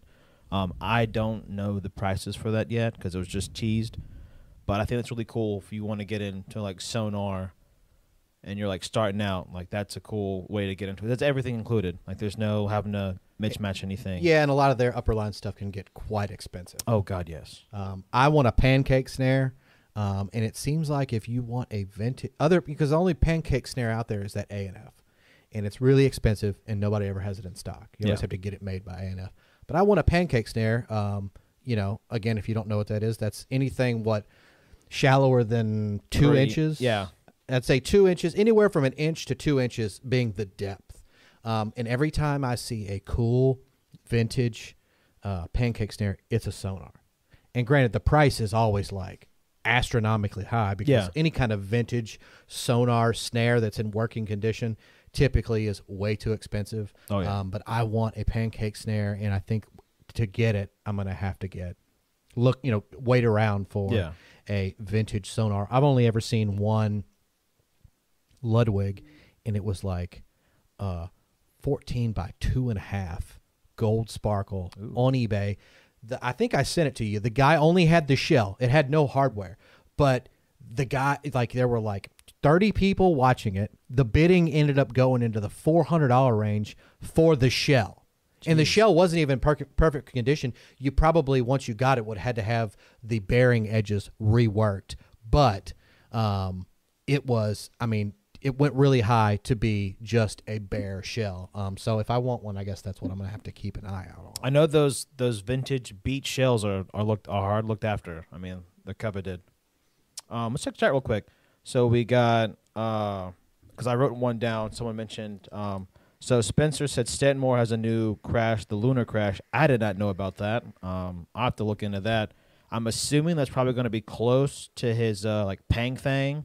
Well, I know, like, and I think you said it when he just switched. They were just giving him like K's. prototypes. Yeah, they're all Corot prototypes that he was playing. Yeah. So and and he said it at the time that there was going to take them a while because you know they're going to make their version of his trash crash. Yep, the Pang Thang. Uh, they're going to make the Pang thing, and then whatever hats and ride he goes with. Yeah. So I'm assuming the lunar lunar ride, lunar crash. I said was it? Lunar Crash is what uh, Um, Spencer said. I'm assuming that is a completely new model, or maybe that's just what they're renaming either the Trash Crash or the Pang thing. Yeah. Um, which I have a set of Boss b- before he switched around a billion times. Yeah. because it was what Bosphorus, Sabian, and then Zildjian, right? Or C- Crescent don't was Crescent, yeah, Well, Crescent is Sabian. Yeah. Um, well, I guess Crescent. No, so it was Bosphorus, and then Bosphorus came out with the Crescent line, Mm-hmm. and then through some weird legal or selling event. Crescent became Sabian. Yep. And then he just jumped ship and went to. So I Yeah. have a set of the original Bosphorus Stanton Moore signatures. I have the Trash Crash, I have the Fat Hats, and I have the Wide Ride. And the Wide Ride is 22, the hats Yeah. are 14, and the Trash Crash is 20. I have never cleaned No. those cymbals in the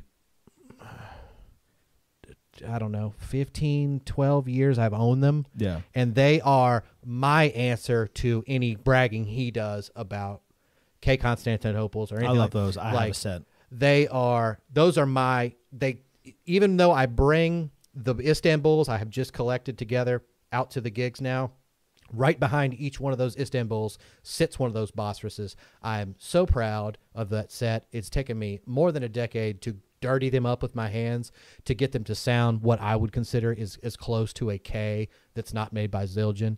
And I guess I would normally be worried that I would be stupid enough, like the old Ks Yeah. I had to sell them, but I can't do that because I spray painted my initials on the bottom of each one of the cymbals Yep. to make sure there is no way I could sell them because who's going to buy even a Stanton Moore set with SMN stenciled in like like what's the not regular spray paint but the uh the stuff that doesn't come off um not acrylic but like whatever that is that's Yeah. what I use so it's like short of grinding it off you're not going to do that so that's my beloved set that I will always have but I kind of like what Spencer was saying I am interested to see when Zildjian actually pumps out his signature models, if Yeah. that's what they're going to call them, what it is, because you know he- and I joke all the time. I was an Evans person for the longest time, and he's been luring me to the Remo dark side. It would be twice as funny if he could lure me from Sabian to Istanbul, all praise Carter McLean, and then lure me to Zildjian as the final. He's going to have me playing Remo, Zildjian, and Ludwig by the end. Yeah. All plays Carter McLean. Yeah. Uh, if you don't, and we're going to say it a lot in this podcast, if you don't know who Carter McLean is, go on YouTube. Carter M C L E A N. Yep. Search him, Follow him. He is, in my opinion, and please, if you know who he is, weigh in on the chat for this one. In my opinion, he is the, as far as feel, timing, and creativity, the best player that is currently operating in the modern drum space. Not the biggest, not the most popular. I No. think he only has like 60,000 subscribers on YouTube. Considering the fact that he plays for the Lion King, Yeah, the Broadway. the Yeah, Broadway, Broadway. Lion King. He plays with um, Charlie Hunter. Charlie Hunter. He plays with m- many other people as far as recording. Yeah. and he has an online, you know, drum school. Yep. He, I don't think he catches as much acclaim as he Yeah. Deserves. So if you don't know Carter, M C L E A N on YouTube, on Instagram, follow him, check him out. You will definitely be pleased with what he puts out. So, anything else in the chat since we've been Um, running our mouths? Let's see. Um, so we got Juan from North Carolina. What's up, Juan? Um, let's see. I love Zildjian, Sabian, and Paiste cymbals. I, I I've owned a couple Sabians. Um, I've gotten rid of them. Paiste to me has always been weird. I know they cast them differently. Uh, because I want to say it's like a mole is how they is how Paiste makes her cymbals. Has that weird kind of glass shimmer. I've never been a fan of that. As we said before, there's Nothing's bad. there's nothing Yeah. bad in 2021. You're not uh, you're not be, with, with the way online reviews work. yeah. and the way the internet works, you can't put out a bad product anymore. No. It's just not possible. But I will agree, you know, for me, at least I guess if you were to line it up right now, Istanbul would be at the top, Sabian would be second, but that's like inching close to Zildjian. Yeah. And I've just never gotten to play Meinl. I know Meinl is the Meinl, Meinl, whatever you say Minor. is the most popular and hip thing to play right now. But I've never really gotten to play Meinls. And the one set I think I told you about when I was in Lake Charles, and they had those. What are they called? The thin, dry, Yeah, it's part of because the Byzance line. the Anika Nilles Yeah. cymbals. Yeah. Um, I wasn't that impressed. Granted, I guess maybe for that dry kind of washed out sound, maybe they are great, but um, I wasn't that impressed. But if that was the top three, I would put Paiste down at the bottom, kind of like you. They are well made cymbals, but they do have an, a weird, It's like it's, that, it's what they're known for. It's that glass, glassy kind of yeah, like it's just a weird high, in my opinion. That's in all of their cymbals, and it's great. I mean, one of my favorite set players is Steve Jordan, and he plays Paiste. I mean, that's that's what it is. I mean, yeah. You're right, and I, and Yeah. and, the, and granted, the stuff I've seen him play, yeah, granted, he's getting to pick them out. yeah, um, those like 16 inch hats or whatever. They sound good, but I've never really. Granted, we here on the Mississippi Gulf Coast, and probably most of you watching, don't get the pick of the litter, and probably don't have a, a drum shop big enough yeah. We don't. or a music store big enough that has all of the brands. You know, the closest thing for us is Forks and Memphis, and we would have to drive eight hours. Well, I guess the clo- wouldn't closest be Rays and Metairie though. But they don't have that big of a. I mean, they That have is- a good selection. Yeah, but it's not. Yeah, but I get- mean, yeah. talking about Forks and Memphis having, if you've never been, um, the when I went to Forks, it was the old Forks, not the new one that you see on Instagram nowadays. But before that, I went to Memphis, and if you've never seen a video from Memphis or been to Memphis Drum Shop, it is a huge room, and there are three walls, and it is Zildjian, Sabian, and Meinl, and it is probably everything. I, I think so. I've never been. Um, I've had a chance to almost go. Put up a pool table in Memphis when I was in college, but uh, we drove past and I was like, "Can we stop?" We're like, "No, we're we're pressed for time. We got to go to chapter." You know, so I was like, Well, I mean, it's just, and even if they don't have literally every model for every brand, the stuff they do carry there is the more popular stuff or the more common stuff. Yeah. And I do know that in a lot of cases, if you're, say, picking out a Zildjian 18 inch K crash, so when you tell them, and they have a drum kit in the room that you can play and, you know, make sure you like it. Once you pick the Zildjian, you, the, the, the cymbal you like, in a lot of cases, they have multiples of that one cymbal so that you can pick the exact the one. yeah the exact one that you want. So if you ever get a chance, for some reason, Nashville is just.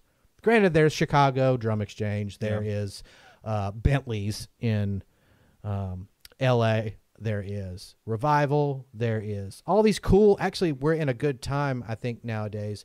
All these cool drum shops that Yeah. are popping up.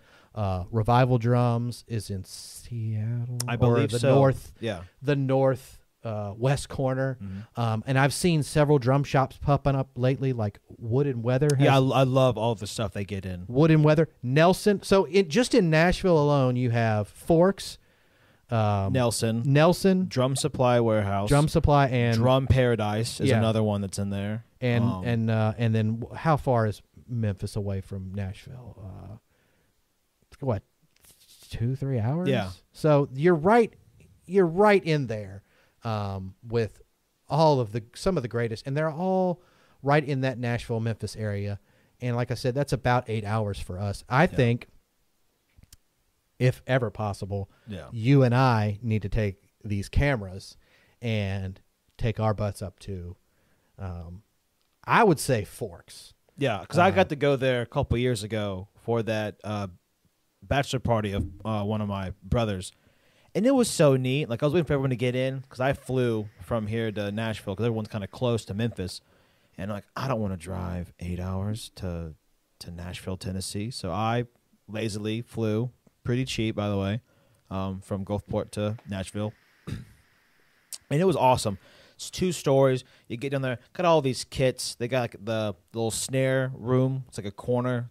Tons of snare drums. I mean, DW, uh, all the crazy versions that Ludwig puts out of, of all their snare drums. Behind the desk is all the joyful noise. I didn't know about those drums till I went there. Those are sweet. If no one knows about what joyful noise drums are, they're dope. Um, you got the whole section all just pedals and hardware. And then you go upstairs, and upstairs is pretty cool. So unless they've changed it, the left side is Sabian, back wall is all Zildjian, right side is Meinl, and then above, because it's like it's two stories right before you go down, it's all uh, Istanbul, and that was pretty cool. Um, getting to see all that because I got to play around. Because when I was there, I bought that Gretsch broadcaster. You bought. Yeah. Okay. So when I was bought there, so much stuff. He, he Yeah, came- a- did you come back physically with anything, or was it all had to be shipped? I was all shipped. I'm like, because so he called me. yeah. So uh, I was there for a bachelor party, and I went to just check out, waiting for everything. They had a 13, 16, 24 broadcaster for eighteen hundred dollars. I'm like, there's no way I'm walking. I, sh- I wish I would have loaded up that picture that I took of that snare. Yeah. That's a beautiful snare. Do you still have that snare? Yeah. It's that's the it's on my phone. Yeah. That's a beautiful. Yeah. Anyway, continue. I'm sorry. So, and then I got so I got that kit. I got a broadcaster single flange 301 hoops. It's like a replica um, of like the old vintage stuff with the new super sensitive throw off and everything. There was that. So I got the snare drum, that three piece kit, and then I bought because this just came out too. Um, I got a 21 inch K Sweet ride because those just released, and then I also got a 20 inch uh, cluster crash because those just came out too. I got to try them there. It was so cool. I was like, "Do you guys have this?" They're like, "Yeah, we got that." What do you mean? of course. I was like, "Well, Do you know who we are? Yeah, I was like, I was, I didn't know. So I was there. All the guys that are there, super nice, super helpful. Um, I was just, I was just so amazed by like just being there and like, like, can I hang out? Even though I'm waiting, I'm like, yeah, you can hang out. We don't care. I'm like, you sure? Like, yeah. It's like, here's a free pair of sticks. Have fun. I was like, oh, cool. So I put the sticks in my little suitcase bag and. I was there and they let me play on my kit, you know, for a while. And like, oh, you done? I'm like, yeah. Like, we'll pack it up for you. We'll get all my ship information done. I was like, awesome. I'm jealous because I only got to go to, and granted, it was still awesome. The old Forks. Yeah. Um, now they've moved, and and I know that building is bigger, so it's probably better. But the old Forks was cool, and the, granted that the cymbal room in the old Forks was significantly smaller, so he got the better end of that. But either way, if you get to go to Nashville, and I would imagine, I don't think you got to do it, but I have heard stories that the Nashville Guitar Center, because of the amount of professionals that are in Nashville and how much they move gear around, uh, the unlike a lot of guitar centers, the Nashville Guitar Center apparently is like another mecca because of the used stuff Yeah. that comes in because all these Nashville studio players and or live players are switching out gear. Yeah. So you can if you ever get to go to Nashville, I'm not a fan of country music. That was not only one of the best vacations I ever had, drum wise, mm-hmm. that is one of the coolest places Yeah. I've ever been. And you would have never thought. You would No. think like maybe L.A. or Yeah. New York. No, apparently, like a lot of things today, country or not, Nashville is the place to be. Yeah. um, let's see. We got Neil says I have a crystal beat uh, free floater. It's very sterile. I'm not quite sure what that means, Neil. If you do. I do, and do? and it, that is the exact reason why I never really. I had the Crystal Beat kit. Everybody Yeah. knows I had the light up kit. Yeah. It was awesome, but those obviously uh, those toms, as far as depth, are bigger than a snare. So Yeah. sterility was not a very big deal. I can see what Neil is talking about, um, how dry or you know sterile that. Probably what he means is, and correct me if I'm wrong, Neil. A lot of crack, a lot of attack, maybe not so much tone.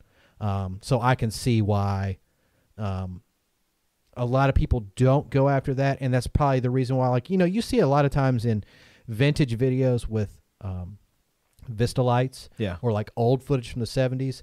Usually, a lot of the times, you never see the player having a acrylic snare. It's always like you know, like uh, Bonham. You Yeah. know, I, I think a lot of the time he was he was playing what like a Supraphonic. That's all he played was that six and a half Supraphonic. so yeah, even though he had the the Ludwig Vistalite that everybody knows him for, Yeah. he was still playing a Supraphonic. So I can see what you're saying, Neil. Very sterile. They're cool drums, and they have obviously improved them in the modern age to where they're not going to crack or anything like that. But I can see, Yeah. you know, what he's saying.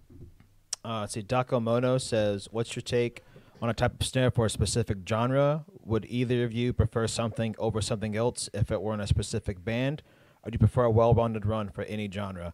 Um, I have a couple of drums just for the music I play snare-wise. Um, so I like to play a lot of jazz, which is my big thing. Um, and so you Uh, can't see me off camera, but I'm taunting Jarrett as he's speaking. Sorry. Um, so like, so what I have, so when I play with my rock group Push, um, I use it used to be one of Steven's drums. It's a uh, five and a half by fourteen Gretsch uh, Legend Brass. That drum was only. I don't remember what I told you, but it wasn't an expensive drum. No, Um, I remember the year they came out with that. I was still at Magnolia Music. It was like a two or three hundred dollar brass drum with. I think it had triple flange. it's triple flange. Yeah, one Um, was bent.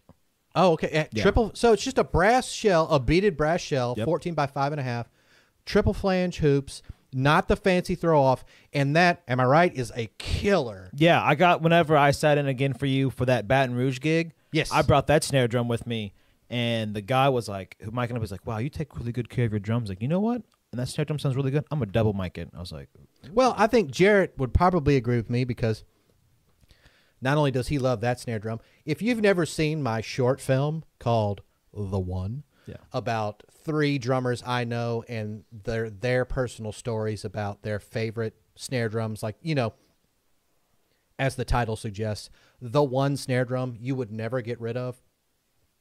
Jarrett speaks about a Mapex Brassmaster. That's Brassmaster. actually at the, at the rehearsal space right now for my band. Yeah, I, I keep that specifically I get to play it all the time when we rehearse on Sundays. So that's and he's speaking about the Gretsch. Yep. And if you were to ask me, my personal favorite, you could never. I've, I have that. We spoke about it earlier. It's a six and a half by fourteen pearl free floating brass. Years before you were probably old enough to come into the juke joint. yeah.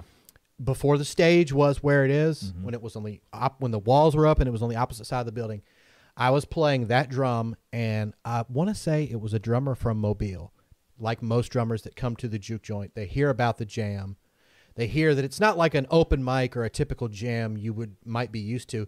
This is really a jam populated as far as the crowd is concerned by service industry people. Because Yeah. it starts at 11 o'clock on sunday and it goes till 3 this is a late gig on a sunday. Mm-hmm. But it is populated in, in the crowd by service industry workers and attended by a a rather large but rotating group of musicians.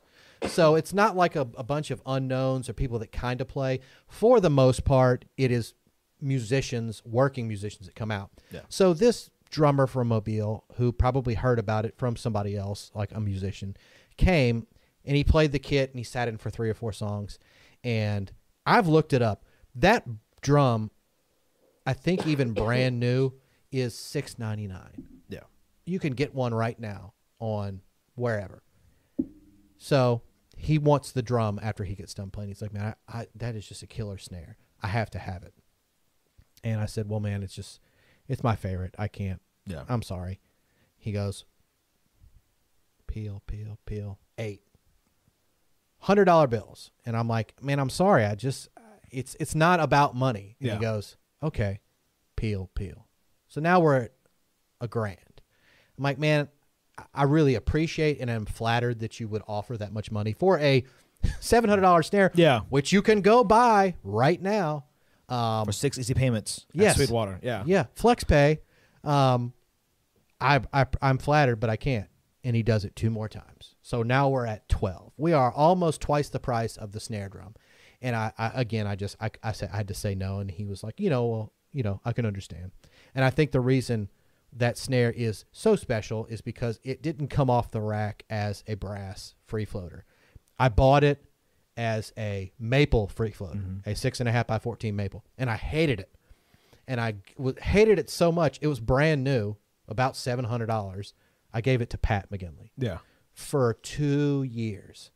And I was like, just take this thing and get it out of my face. Um, play it, and he played it.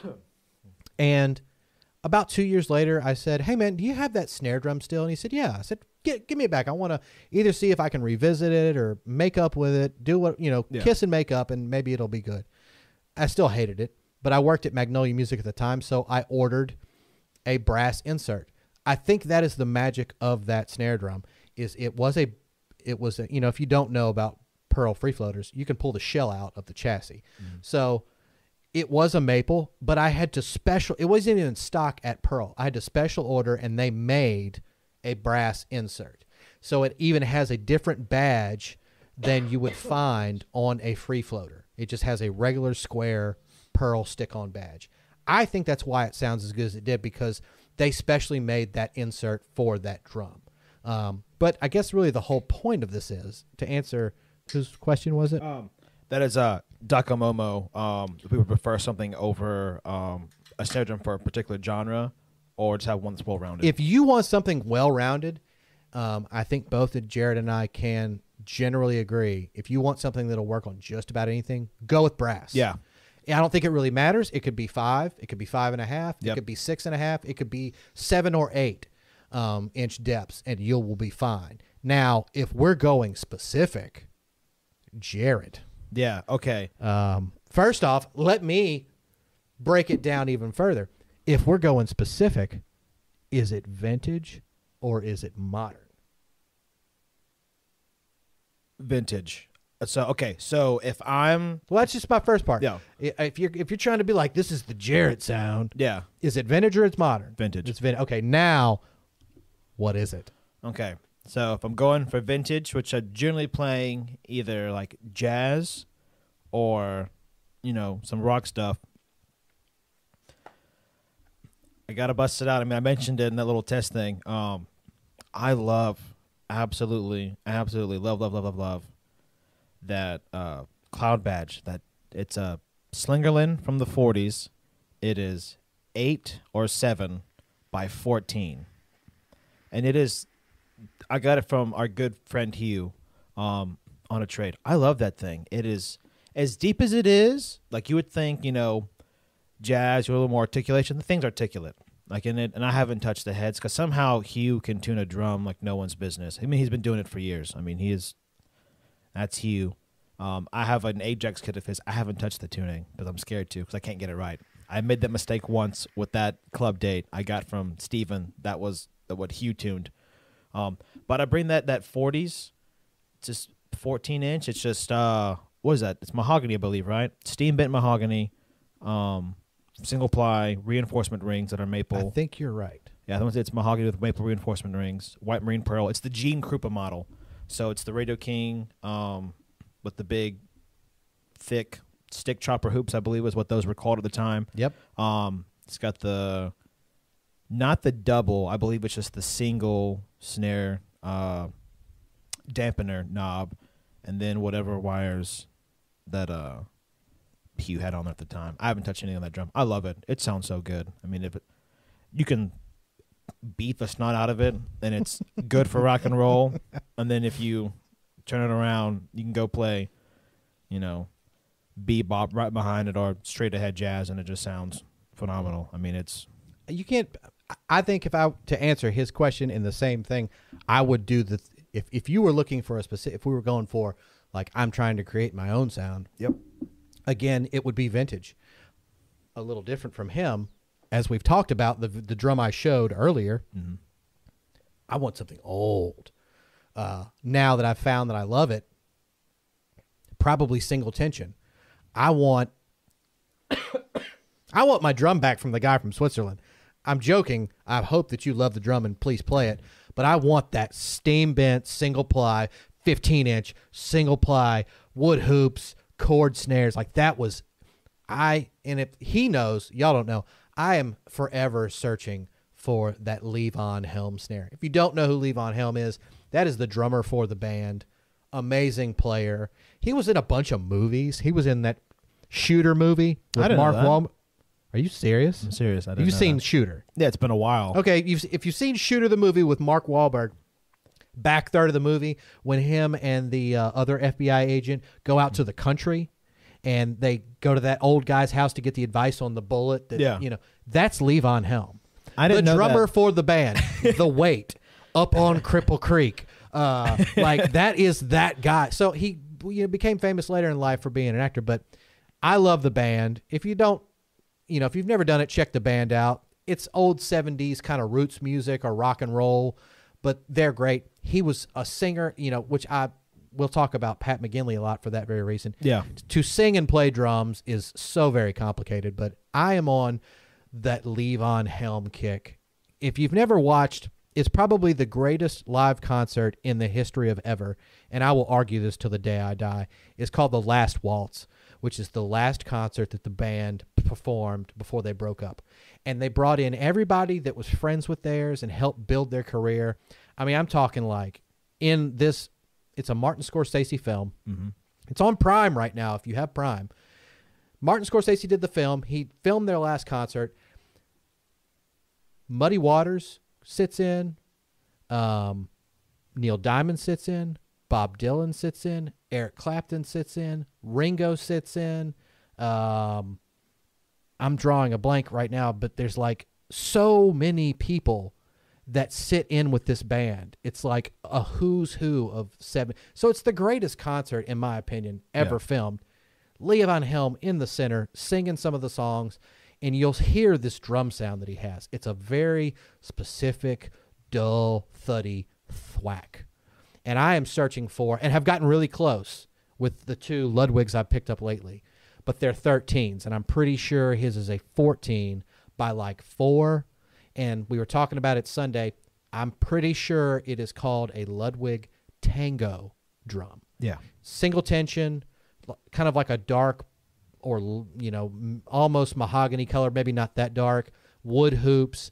I'm trying to get that sound. So for me, it would be a vintage wood hooped wooden shell drum with like snare cords instead of wires that gave literally a baseball sound kind of thwack instead of like the modern drum sound or snare sound that we're used to. So that's for me Yeah. you know his is a little different still vintage but that's for me so i would say for both of us if it's a specific sound it's a vintage drum but i think both of us would agree if you want a good all-around model pick the brand of drums you like and then go for their nice brass snare you're probably going to be super happy either way um you know Yeah. However that I, I, I wouldn't I wouldn't disagree with that at all. Yeah. I mean Yeah. anything else in the chat Um only thing we got is uh Neil says I really want to get a Copperphonic Supra. I've started to love Ludwig snares much more. They make a good snare drum. I mean, they really do. Um I mean, there's a reason why some of their snares are the most recorded. I mean, think about the Black Beauty, the Acrolite, the Supra. yeah the most- sup- the supra Yeah, most played uh recorded snare drums ever. I mean, Ludwig doesn't make a bad snare drum. I mean, they're most recorded. It's up there because like what the the standard I think one guy said for his studio was he uses old Gretsch Broadkasters for the drums. He uses a uh, Supra for the snare, and then the cymbals. He says it depends on what the tune is, but that's the standard setup though. Drum wise, is like you gotta have Broadkasters. You gotta have a Ludwig snare drum because I don't care who you are. That's it. And then cymbal wise, it depends on whatever the tune is. Well, and I would agree because that's what I've been doing lately. If I have the Midtown out, or if I bring, well, I brought the Midtown. I bring the Midtown out every Sunday. Um, granted, there's not really. I don't get to play gigs anymore, which is what we're about to talk about. Yeah. Um, I don't get to play gigs anymore, but the the Sunday night open jam, the Midtown is usually the kit, and then one week I brought out my Blue Sparkle Club dates, and then one week I brought out my Pearls. But every time we played any one of those drum sets, we were playing one of three Ludwig snare drums. Yeah. And I have to agree, you know, if you get a Ludwig, probably vintage or new, you Yeah. can't really go wrong. You can't. I mean, they're they're foolproof, really. Yeah, I agree. Um, anything else in the chat before? Because we've actually been going for. ha- If you were to, have you Oh, if you were to guess, well, you're on the wrong side. Yeah.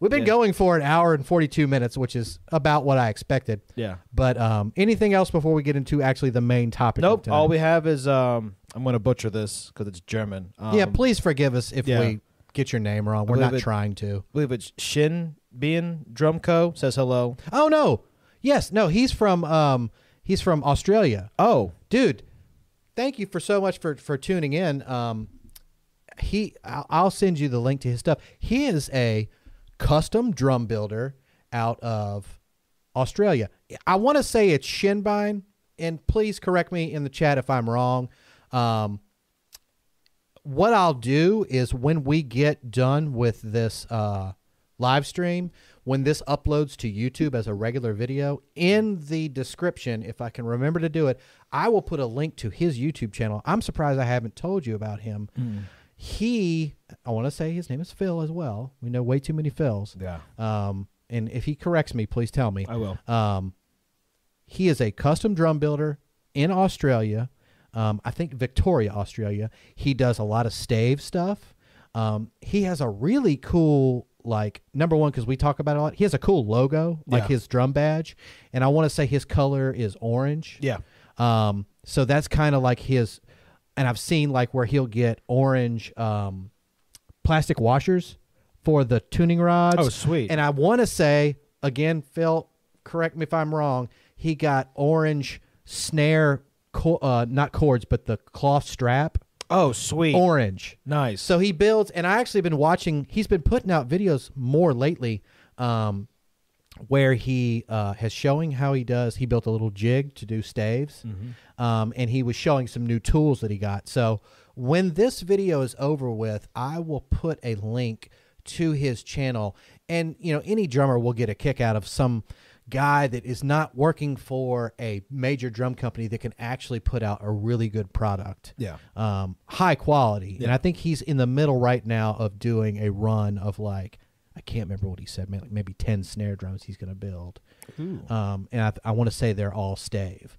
Um, so Shin, I, am pretty sure I'm saying that right. Shinbine Drum Company, um, or Shinbine Drums. Yeah. Um, again, if you want to see that, wait for this video to get uploaded when we're done, and I will put a link to his channel um, in there for you. So, anything else in the chat? That's it. We're all caught up. All right. Well, since we're getting close, um, the main topic of the day, um, and and keep in mind, we would have gotten to the topic a lot earlier, but being this is the first episode, Yeah, a lot of we had a lot of yeah.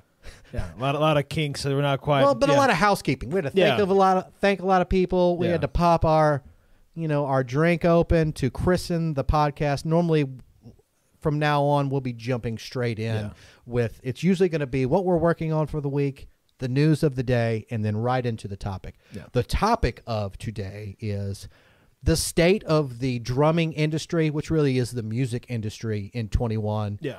Um, in regards to what happened in 2020. And I think when I say that, we all know what I'm talking about. Yeah. The dumpster fire that was How many? I don't. It'll take me a minute. How bad? And I'm I'm talking about you're playing, gigging, but also, you know, personally, how bad did it affect you as far as 2020 is concerned?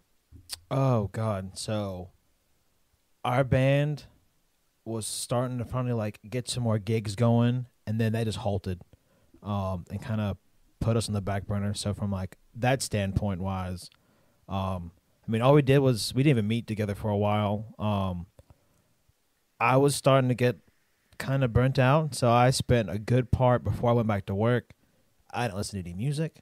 I didn't touch my sticks. I didn't touch my pad. If I played video games, I turned the music off. It was I just had to like just be done with it, um, and really just like get away from it all. Um, it was just weird. Like it, I don't know.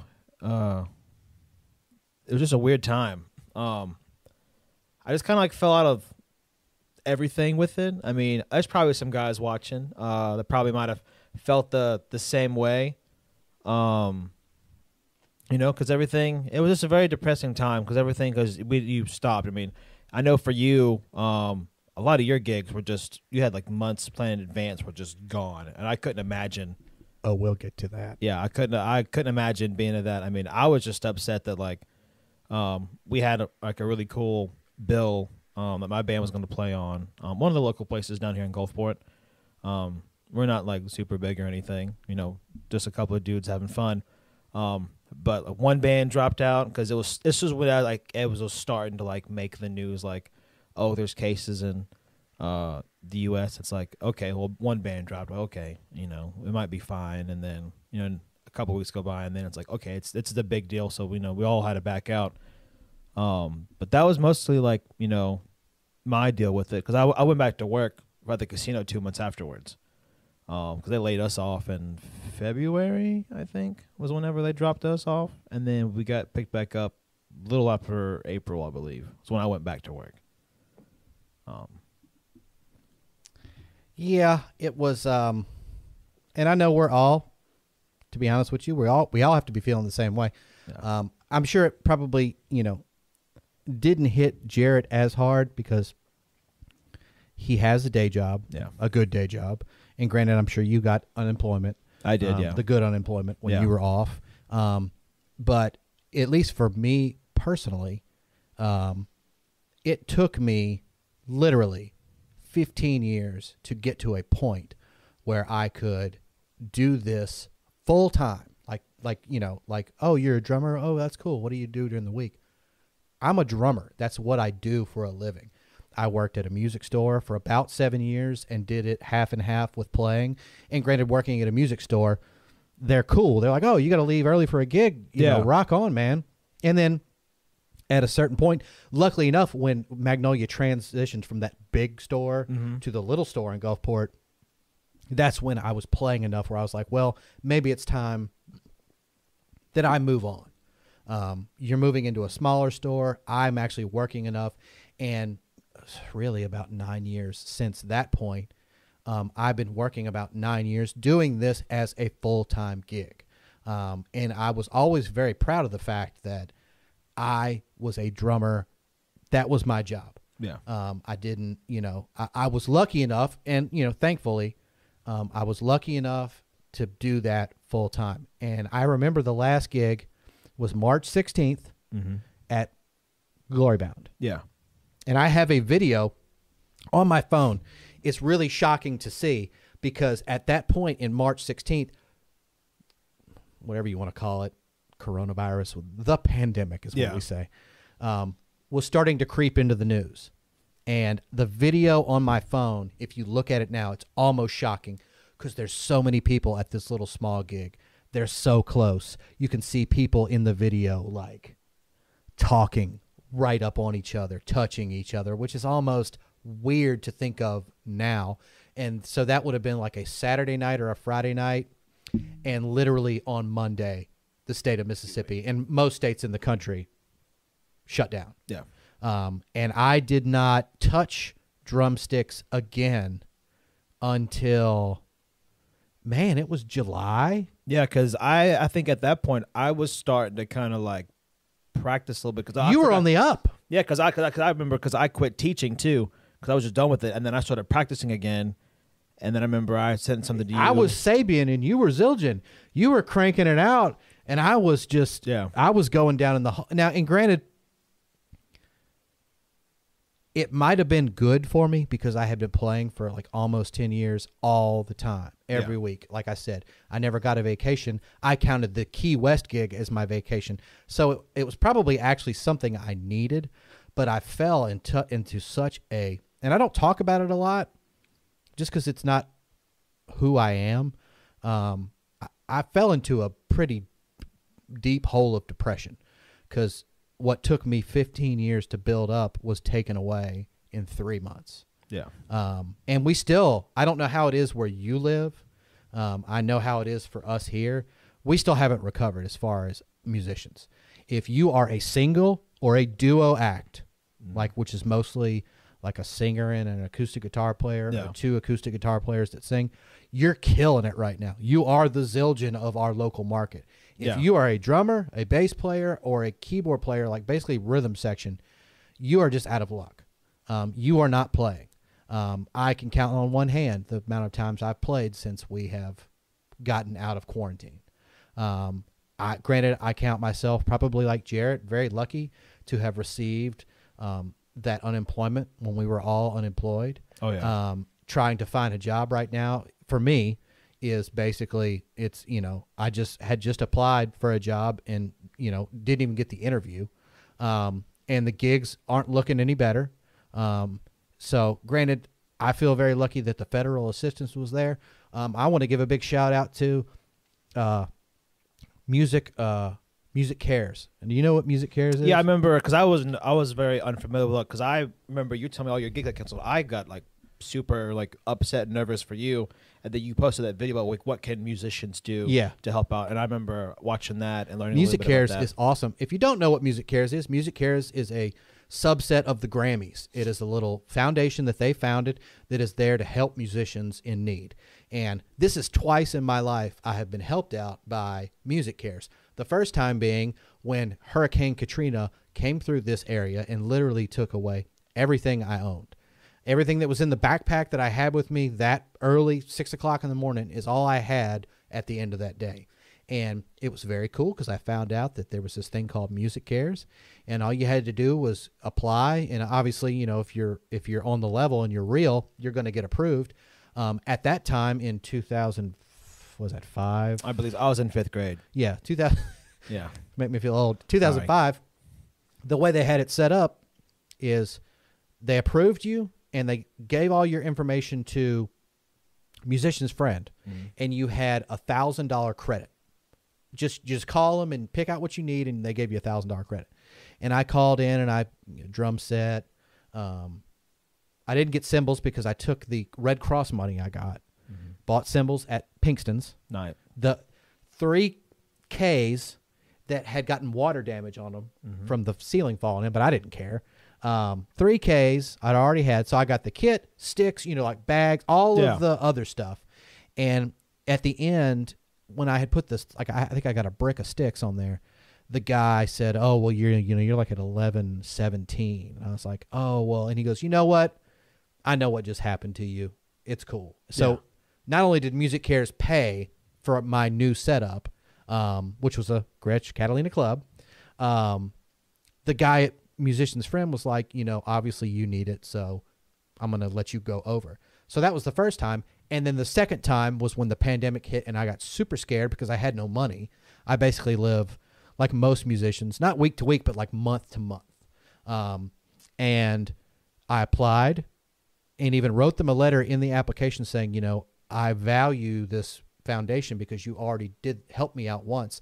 And then, of course, you know, they knew I was on the level, sent in resume, you had to prove your gigs.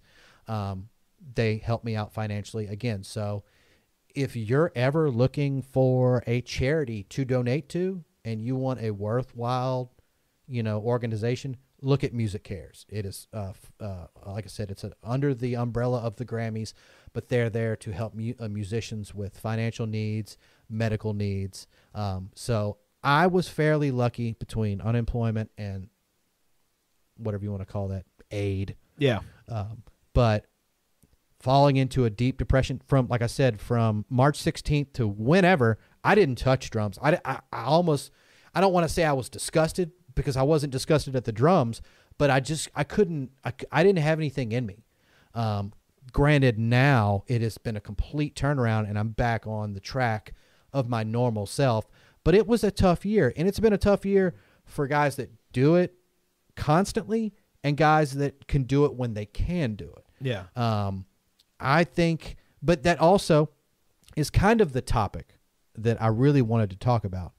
Now that we're in 2021, look at the state of music. All of us, him, me, you, we all spend a significant more amount online than we did before. And look how it has pushed the online, let's talk about drumming, the online drumming community. Yeah. Think about how big Instagram has gotten God, it's it's as far as drumming. Yeah. bef- I mean, since before. yeah. Think about how many more YouTube channels there are for drumming. This is the perfect example. I was just putting out my regular videos. I didn't during the pandemic, but now I'm put, pumping them out back at a regular pace. But look, it is now not forced, but kind of inspired us Yeah. to get on and come to you live every week. Um, so I see the space, even though we all haven't really recovered from it, the space is in a better position now because of we're all being forced to get with each other through a camera lens. I mean, is that Yeah. how do you? What's your take on that? Yeah, I, I I've noticed that like uh Drumeo on their stuff has gotten increasingly bigger. Um, just with like their community wide aspect. Um, Tommy Igoe, if you guys don't know who Tommy Igoe is, um, I mean, He's I killing it lately. yeah, he's been killing it. Um, he has a thing going on. He calls like the drum text fan or text fam. I can't remember what he calls it, but he has like a certain number. Um, that's not his personal cell phone, of course, but it's like he has a like a throwaway number. Yeah, it's and you can talk to him directly, like, and he'll like sometimes during the week, like if someone asks a cool question, he'll post on his Instagram, talk about it, and a whole discussion of uh of like drummers and people like talk about it. Like it's cool. Um, another like community aspect of everything I've noticed as well. Um, recently, if you guys are not familiar with Sugar Percussion, guy Oh, yeah, yeah. guy makes outstanding drums. Um, he's done a couple of giveaways and he's gotten completely just done over by FedEx with Oh, the yeah. yeah because he ended up Don't use FedEx. no. Uh, he ended up having to build the same kit for a giveaway because they raised money um, during. I think it He like- got he got done wrong. Yeah, sure. it was twenty thousand they raised, and then to build the kit, and they had to build the kit two more times because they broke the kit. Um, and that was only one instance he got done over with. I know there's and then one. FedEx, when he took him to court over it, FedEx actually spent more money in what they paid the lawyers to fight him in court than what he was asking for in, you know, the judgment. So FedEx didn't want to bend so much that they would spend, I don't know, I'm guessing, thirty, forty, fifty thousand dollars against a judgment that was probably what, maybe eight to ten thousand dollars. Well, so I think one of his kits is, I think for that size, I think is like six. Okay, so so six times three. Uh, Okay, so eighteen. Let's say Yeah. twenty thousand dollars. They spent at least double defending against instead of just paying out. That shows you what kind of you know mindset they're in. And I've learned it trying to get stuff for this podcast, ordering the gear, trying to get drums, buying drums off of eBay. Give you a pro tip right now as far as the world we're living in. Number one, don't use FedEx Yeah. because the money that you pay for uh, insurance is useless. Number two, don't use the postal service. They are literally prioritizing packages for Prime right now. If you order something on Prime from Amazon, oh, you'll get it in two days. I've ordered two snare drums and a cymbal from eBay that are shipped with the postal service, and it has taken on average two and a half weeks to get to me. And it's most places, or in most two out of the three times, was coming from Kansas City, Missouri, which is at most three days away, shipping wise, from where I live. Um, if you need to ship something and you want it to get to the person timely, or if you want to buy something and don't have to worry about waiting on it, go through UPS. And I can say that with confidence because not only has have they never done me wrong when I've shipped stuff on eBay to a buyer, I just read the article that their stock is way up because they are basically the Zildjian of shippers right now. I did not they know are that. killing it. They are killing it. I know that whenever I was still doing receiving at the the, the Nugget, the UPS guy, um, Chuck, was always my favorite to talk to. Like he was always super kind, and if we ever had any issues, I know you guys aren't familiar, like receiving is like all the packages, anything that comes off trucks that comes into the actual casino would come through us. So anything shipping wise is all numbers, packages, all this stuff we had to deal with. Um, tons of invoices.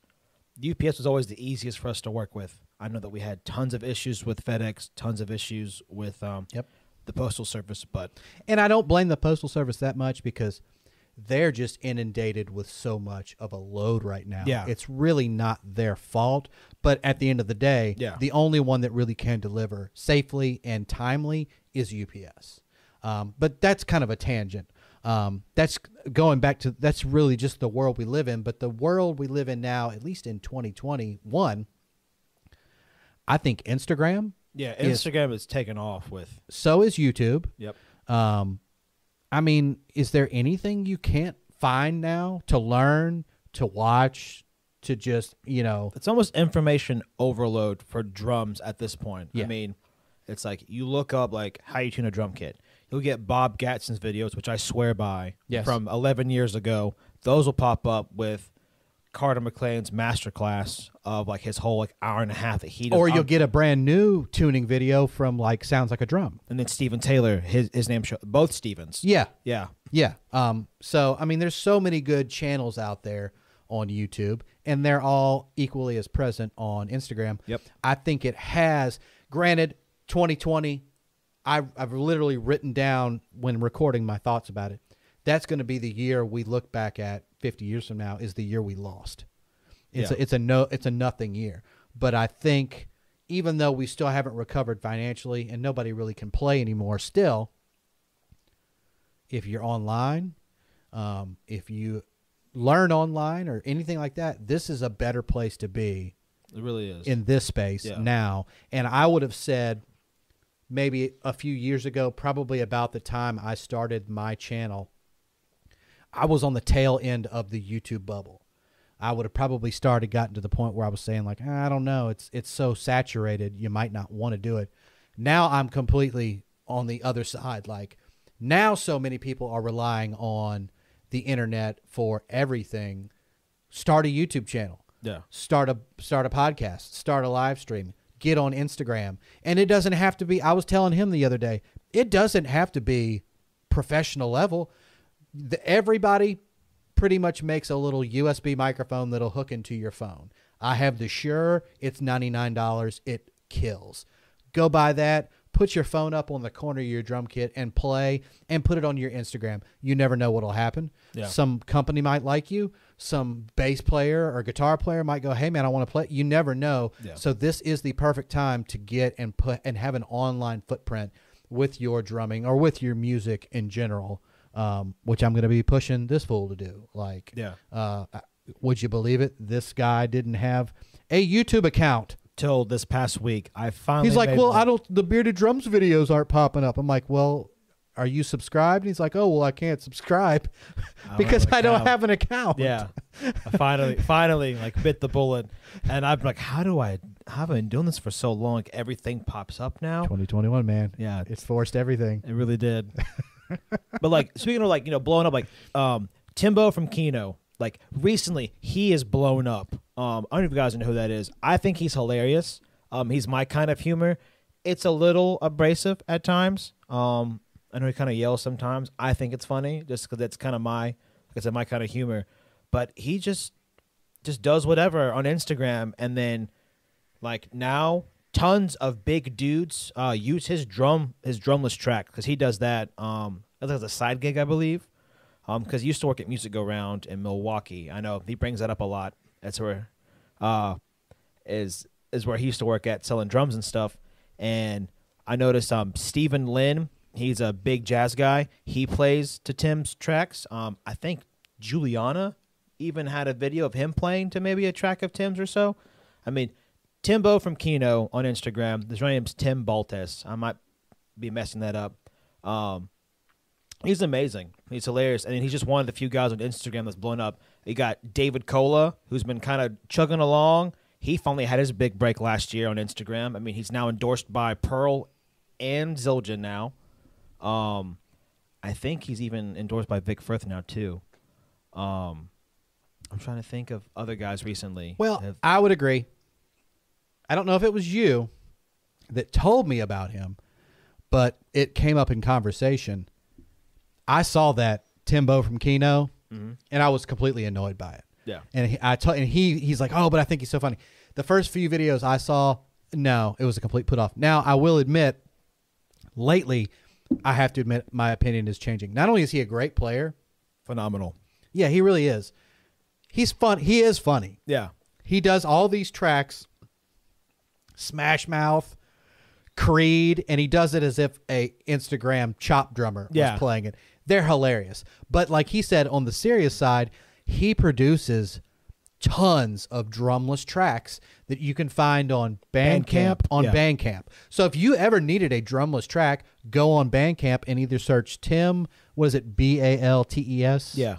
Tim Baltes or believe that- Baltz. yeah. Um, or can you search it as Timbo from Keno? I think that might pop up too. But look up Timbo from Keno on Instagram. It's like T I M B O from Kino, K E N O. Yep. Um, he's really funny. And even if you don't maybe get his humor, if you need a drumless track, he, I mean, they're mostly free Yeah. on his Bandcamp. and there there's tons. It's not like uh, like he has like a volume one or like an album one. It's not like ten tracks. It's like thirty. Yeah. And, there's a bunch. and they're all drastically different with different tempos. I mean, it's I've considered trying to figure out how to to like do it for myself to be able to listen to and like just to be able to practice with and putting out ideas. Yeah. I mean, Um, they're, they're I have bad. it. I have it a little easier because I have to pay for a music subscription for the Bearded Drums channel, which I can download full songs and then just drop the drums out. Now everybody can't do that.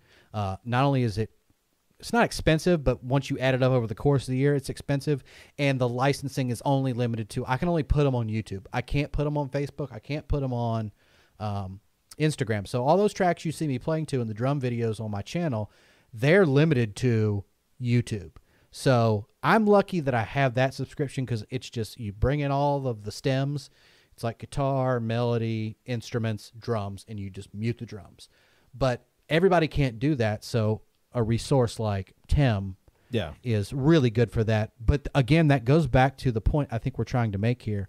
As terrible as a year of 2020 was, it has kind of pushed everybody to work harder online. And now the drumming community is, I, I would venture to say, twice as productive. Yeah, I mean, even recently, like I, I'm very honored by this. I mean, to be able to see that I, you know, had lessons with them, everything. It's like Drumeo started their new like coach thing going Yeah. on. Dr. Wooton from University of Southern Mississippi is on there. I would have never in a million years thought that our state alone would have someone from it going to uh, a channel that is big as Drumeo with all these students and everything. You got Dr. Throwdown, the one and only, teaching rudimental studies to these kids or adults. I mean, there's tons of people who use it. Even though he's a complete goob.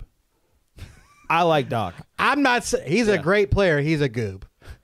he's a goober. He's I'm silly. sorry. I but I, I love Doc. But he is a great player. I mean, I, Yeah. I'm not gonna. I, I will never fault his drumming. Um, but again, you know, like that's the point I think we're trying to make is this is the year to do it online. Yeah. You know, there's something for everybody. I'm not the greatest player in the world, but I've got a a, a successful YouTube channel that actually produces money. Um, it's not a lot of money, but it is paid for some drumsticks here and there. Yeah. Um, he has a great career, or would have had a great career had it not been for the pa- pandemic, because you were just about to start getting really good gigs, Yeah, it was it was it was starting to creep. and now it's like, oh well, yeah, like we're we're, we're all in the well, we're all, really all in the same boat. yeah. Um, uh, I, I think every drummer around here is basically in the same boat. Um, but again, I think this is the time to do it. Yeah. And even though it was as dark as it was in 2020, I think at least maybe once we get past winter, things are looking better for 2021. Um, this channel is kind of proof of that. I'm making videos again on a regular basis. I feel a lot better about it. Now I have him to do this weekly show, which I hope you guys are enjoying. Yeah. Um, uh, to do that, that's going to be the really the big push for us for 2021. Um, like I said, you know, in regards to hope y'all are enjoying it. What is our chat saying? Um, let's see. We got Jimmy Griswold says, "Look to the party. You guys doing any church gigs?" Um, I tried to get on one. Uh, haven't really heard back any from the guy at all. Um, I know Steven did one a long time ago, but not currently. I'll Um, tell that story. If we're not running too long, I'll tell that Yeah. story. But anyway, because he said just check out some churches in your area need drummers. A lot bigger churches that hire musicians. Um, and then Michael Benson says, "Remember when Amazon sold books?" And then Jimmy replies, "Only books." Um, I forgot all about that. Michael Benson. Uh, big shout out to Michael. Michael helped me. Michael was one of the people that helped me out during the pandemic, and because I've learned how to work cameras during, uh, you know, the the tenure at Bearded Drums. Yeah. Um, and and once I put out the the short film, which again is called the one. Please go to my YouTube channel and check it out. That is uh, YouTube slash Bearded Drums.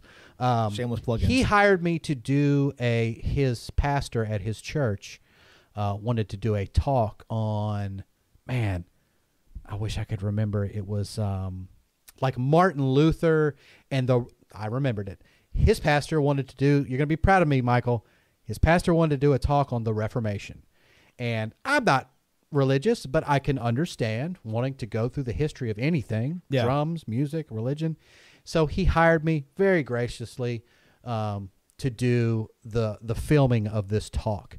And so, Michael, you know, I know I've thanked you before, but I'll thank you on live internet right now. Thank you for helping me out during the pandemic. I'm glad you checked in on the chat. Um, anything else in the chat? We got a little bit coming up. Yeah. Uh, so Jimmy uh, said, "Can't wait to upgrade my kit when all the 2020 guys uh, sell their gear and the market's flooded."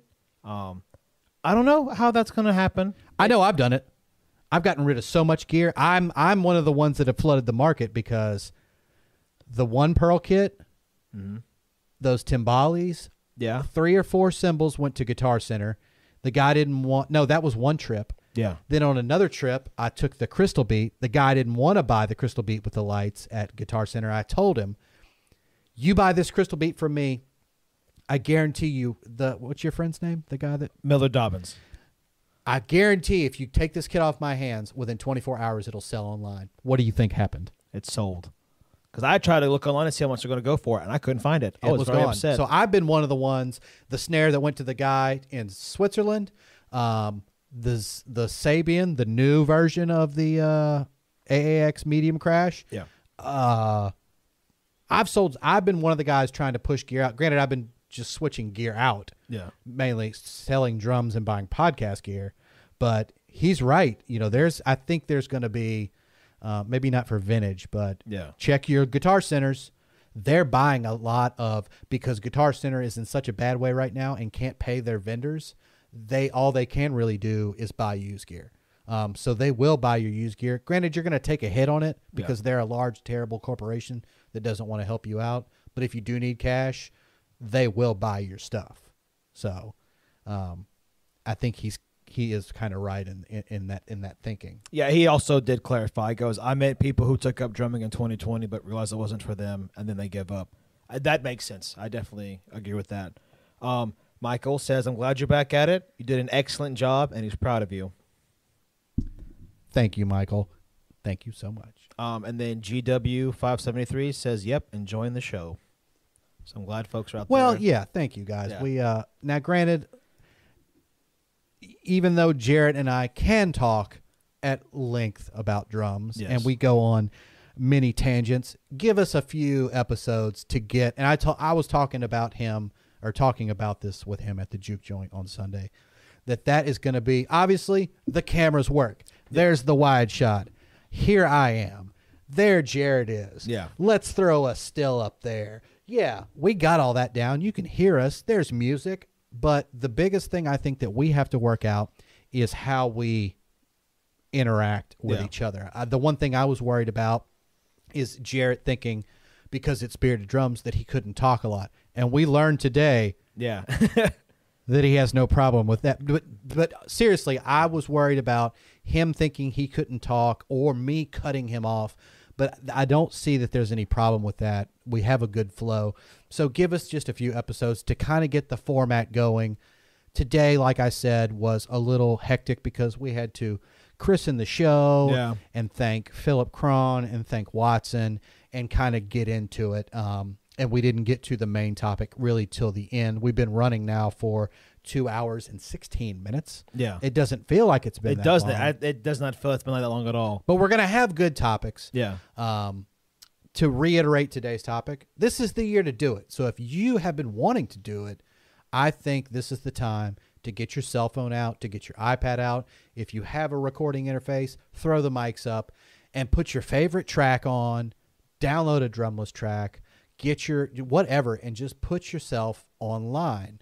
Um, it is doable for anybody because there's an audience for just about anybody online today. Um, you know, I'm kind of pushing Jarrett to do the very same thing. Um, Yeah. Even though he has a full time job and you know has to work, um, but I think as dark as it was in 2020, 2021 is looking. Fairly in the up and up. As long as. We'll see what happens. Yeah. Um, so, um, anything else left in the chat? Um, Daco Music says you did a great job for the first episode. Shout out to Watson. Bum bum. Thank you, Watson. I hope Watson watches this. I know he's not going to watch the whole thing. I don't. There's a lot of people that are non drummers that watch this channel. I don't know why, but I don't expect them to watch the whole episode. So that's why I made sure we got that out of the way early on. Yeah. So if Watson was watching, he got his shout out. But if you're still watching, Watson, thank you. This is look. You you bought all this stuff, so we really appreciate it. Um, we're very glad to do this. I'm I'm I'm I'm actually having a really good time. Yeah, I've I've been looking forward to this all week. Yes. Because Um, normally I look forward to Sundays because that's like my little like free fun day during the week because my band rehearses before I come and see you fools, and then now I get to look forward to this. If you're ever in our part of the country, please come out and hang with us on a Sunday. It can be so much fun. We stay out super late. We have a lot of laughs. Um, Jarrett's main goal in life on a Sunday evening is to, from behind the kit, try to make me laugh. That's what- and vice versa. yeah, that's um, it's the one goal I tried to set every Sunday. I don't care if it's packed, if it's slow. It's like Steven will laugh. I will try to do it. which I think is why we get along so well because drummers can be highly competitive, and our com- competition is not who has the fastest 16th note triplets, it who Yeah. is has the better drumming face, or who can hit the drum the weirdest to make the other one crack up laughing when he's standing out in front of the stage. So if you're ever on the Mississippi Gulf Coast, you email me and you come out and meet us for the juke joint jams from 11 to 3 every Sunday. Yeah. It is a lot of fun for us. There are, there was uh, Phil Unfont checked in on the chat and he comes out not all the time, but a lot of times and hangs out with us Yep. at the juke joint and uh, so if anybody that is from our area that is watching, get your butt out there. Watson, you come anyway, so I'm not worried about you coming. You're going to be there. Yeah.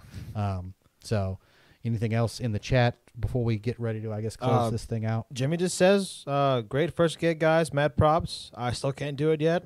Thank you for doing it." And then uh, Daco Momo says, "I've been looking forward to watching this all week." So I'm glad, that there's guys out there who are actually like excited. Well, not only are, are we glad you're excited, and we are glad you're here, that y'all are interacting on the chat because this is I didn't want this to be because you have two options when you do this. You can go live or you can just film it and y'all can watch it later.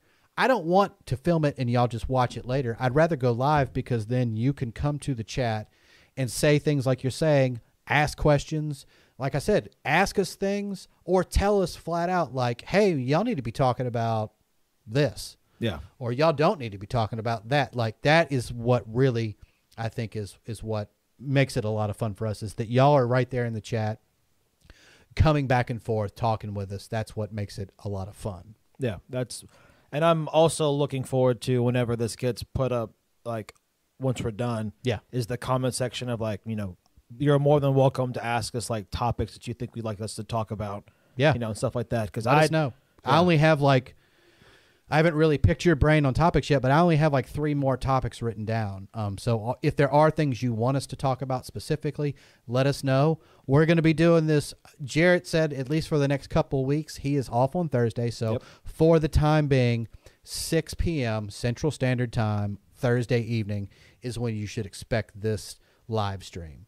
Um, now, if Jarrett's um, schedule changes, it might be a Wednesday, it might be a Tuesday, but it will always be, I would imagine, between Tuesday, Wednesday, Thursday. Because, um, you know, I know that you work on the weekend. yeah, the weekend. Yeah, I'm always there. Um, and I'm resting on Monday, um, which is really probably is exactly what he's doing. We don't don't call us on Mondays. It Yeah. just, it's not a good idea. But yeah, it's going to be Tuesday, Wednesday, or Thursday, 6 p.m. Central Standard. Um, and for right now, it's going to stay at Thursdays. Hopefully, it'll stay there as long as we can, you know, as long as your schedule allows. Yeah. Because I don't have anything to do.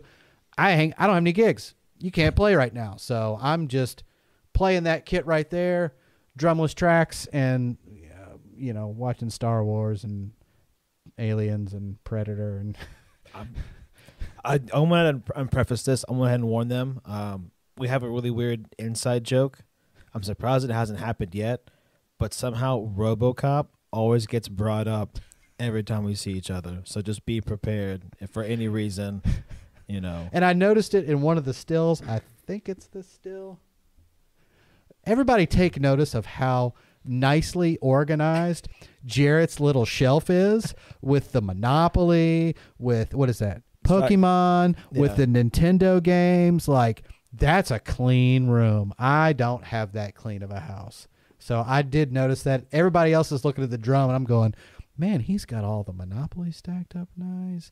Look at the Pokemon. It's all in a row. I'm gonna have to show you the other shots. I'll just take a different shot of my of my room upstairs of all the drum stuff. Next week, y'all will like to see this because Jared has way too many drum sets and snare drums and cymbals. I I think I have a lot of snare drums. Jared has a lot. Bring pictures next week of like, even if it's like three pictures to get the whole. Yeah. You'll love to see this because he is me 10 years ago when I had 10, 12 drum sets, 50 million snares, more cymbals than you can play. It's quite disgusting, but awesome. So next week, Yeah. in addition to whatever we're talking about project wise, bring in your like a pano shot. Oh, you got it. It'll be there. We're gonna have. It's gonna be It's fun. It's disgusting. There's so much. Um, anybody else checking in before we get out of here? Nope. Uh, just Domo saying I've been looking forward to the rest of this week, and then he's also said don't forget to dab on him at the end. That's Dun, dun, dun. right. DAB. Um, so, anything else you need to get across before we wrap up and get out of here? No, I just want to say uh, thank you for everyone to tuning in. Hope you enjoyed. Um, I thought it went really well for our first one. I'm very happy with it. Um, we were we were smart enough to christen it with champagne, so hopefully there's a good mojo on Yeah. the on the uh, on the live stream podcast. Um, and and keep in mind, we are going to try to get this out. Obviously, when this video is done, it's going to upload to YouTube. So you if you weren't here today, you can go back and watch this um, just as a regular video. I'm going to get it set up to where, and granted, I forgot to do it today because not only do I have to hit live stream, I have to hit record. I did not hit record. Ooh. So I can download it later from Yeah. from YouTube, but I want to set this up to where it goes live to YouTube and in video form to YouTube, and then depending upon, I don't know, you weighed in on this, and maybe y'all can weigh in on the chat. What's better, Spotify or like Apple Podcasts? I will also upload this in audio form as an actual just podcast. So if anybody just wanted to listen to it, we'll be doing that. Yeah. you know, down down the road as well. Um, but main thing is is it went I wouldn't say 100% smooth because I messed up a couple of switching things, but just give me time. Yeah. I'll get it. Um, but other than that, it went smooth. Nothing dropped out. The stream Mhm. health was fine the whole time. Obviously, you could hear us. Y'all were there on the chat, so we really do appreciate y'all. Number one, being here, but actually interacting with us on the chat. Yeah. So, um, you got anything else? That's it. All right, guys. Well, then that is going to be it for this week. Thank you again. like the video. If you're not subscribed and you're here, subscribe to the channel.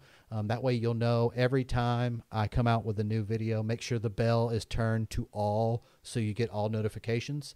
Um, you will be getting a regular Bearded Drums video next week in addition to the live stream. It's just going to be the live stream this week.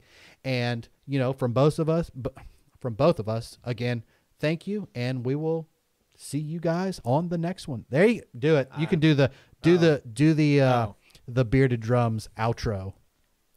Can you do it? I can't. All I can Hey, I'll put it. I'll put your camera on. All I can remember is uh, and we'll see you on the next one. That's pretty. That's not bad. Thanks. It's not hundred percent, but it's not bad. All right, guys. Thank you so much. We'll see you later.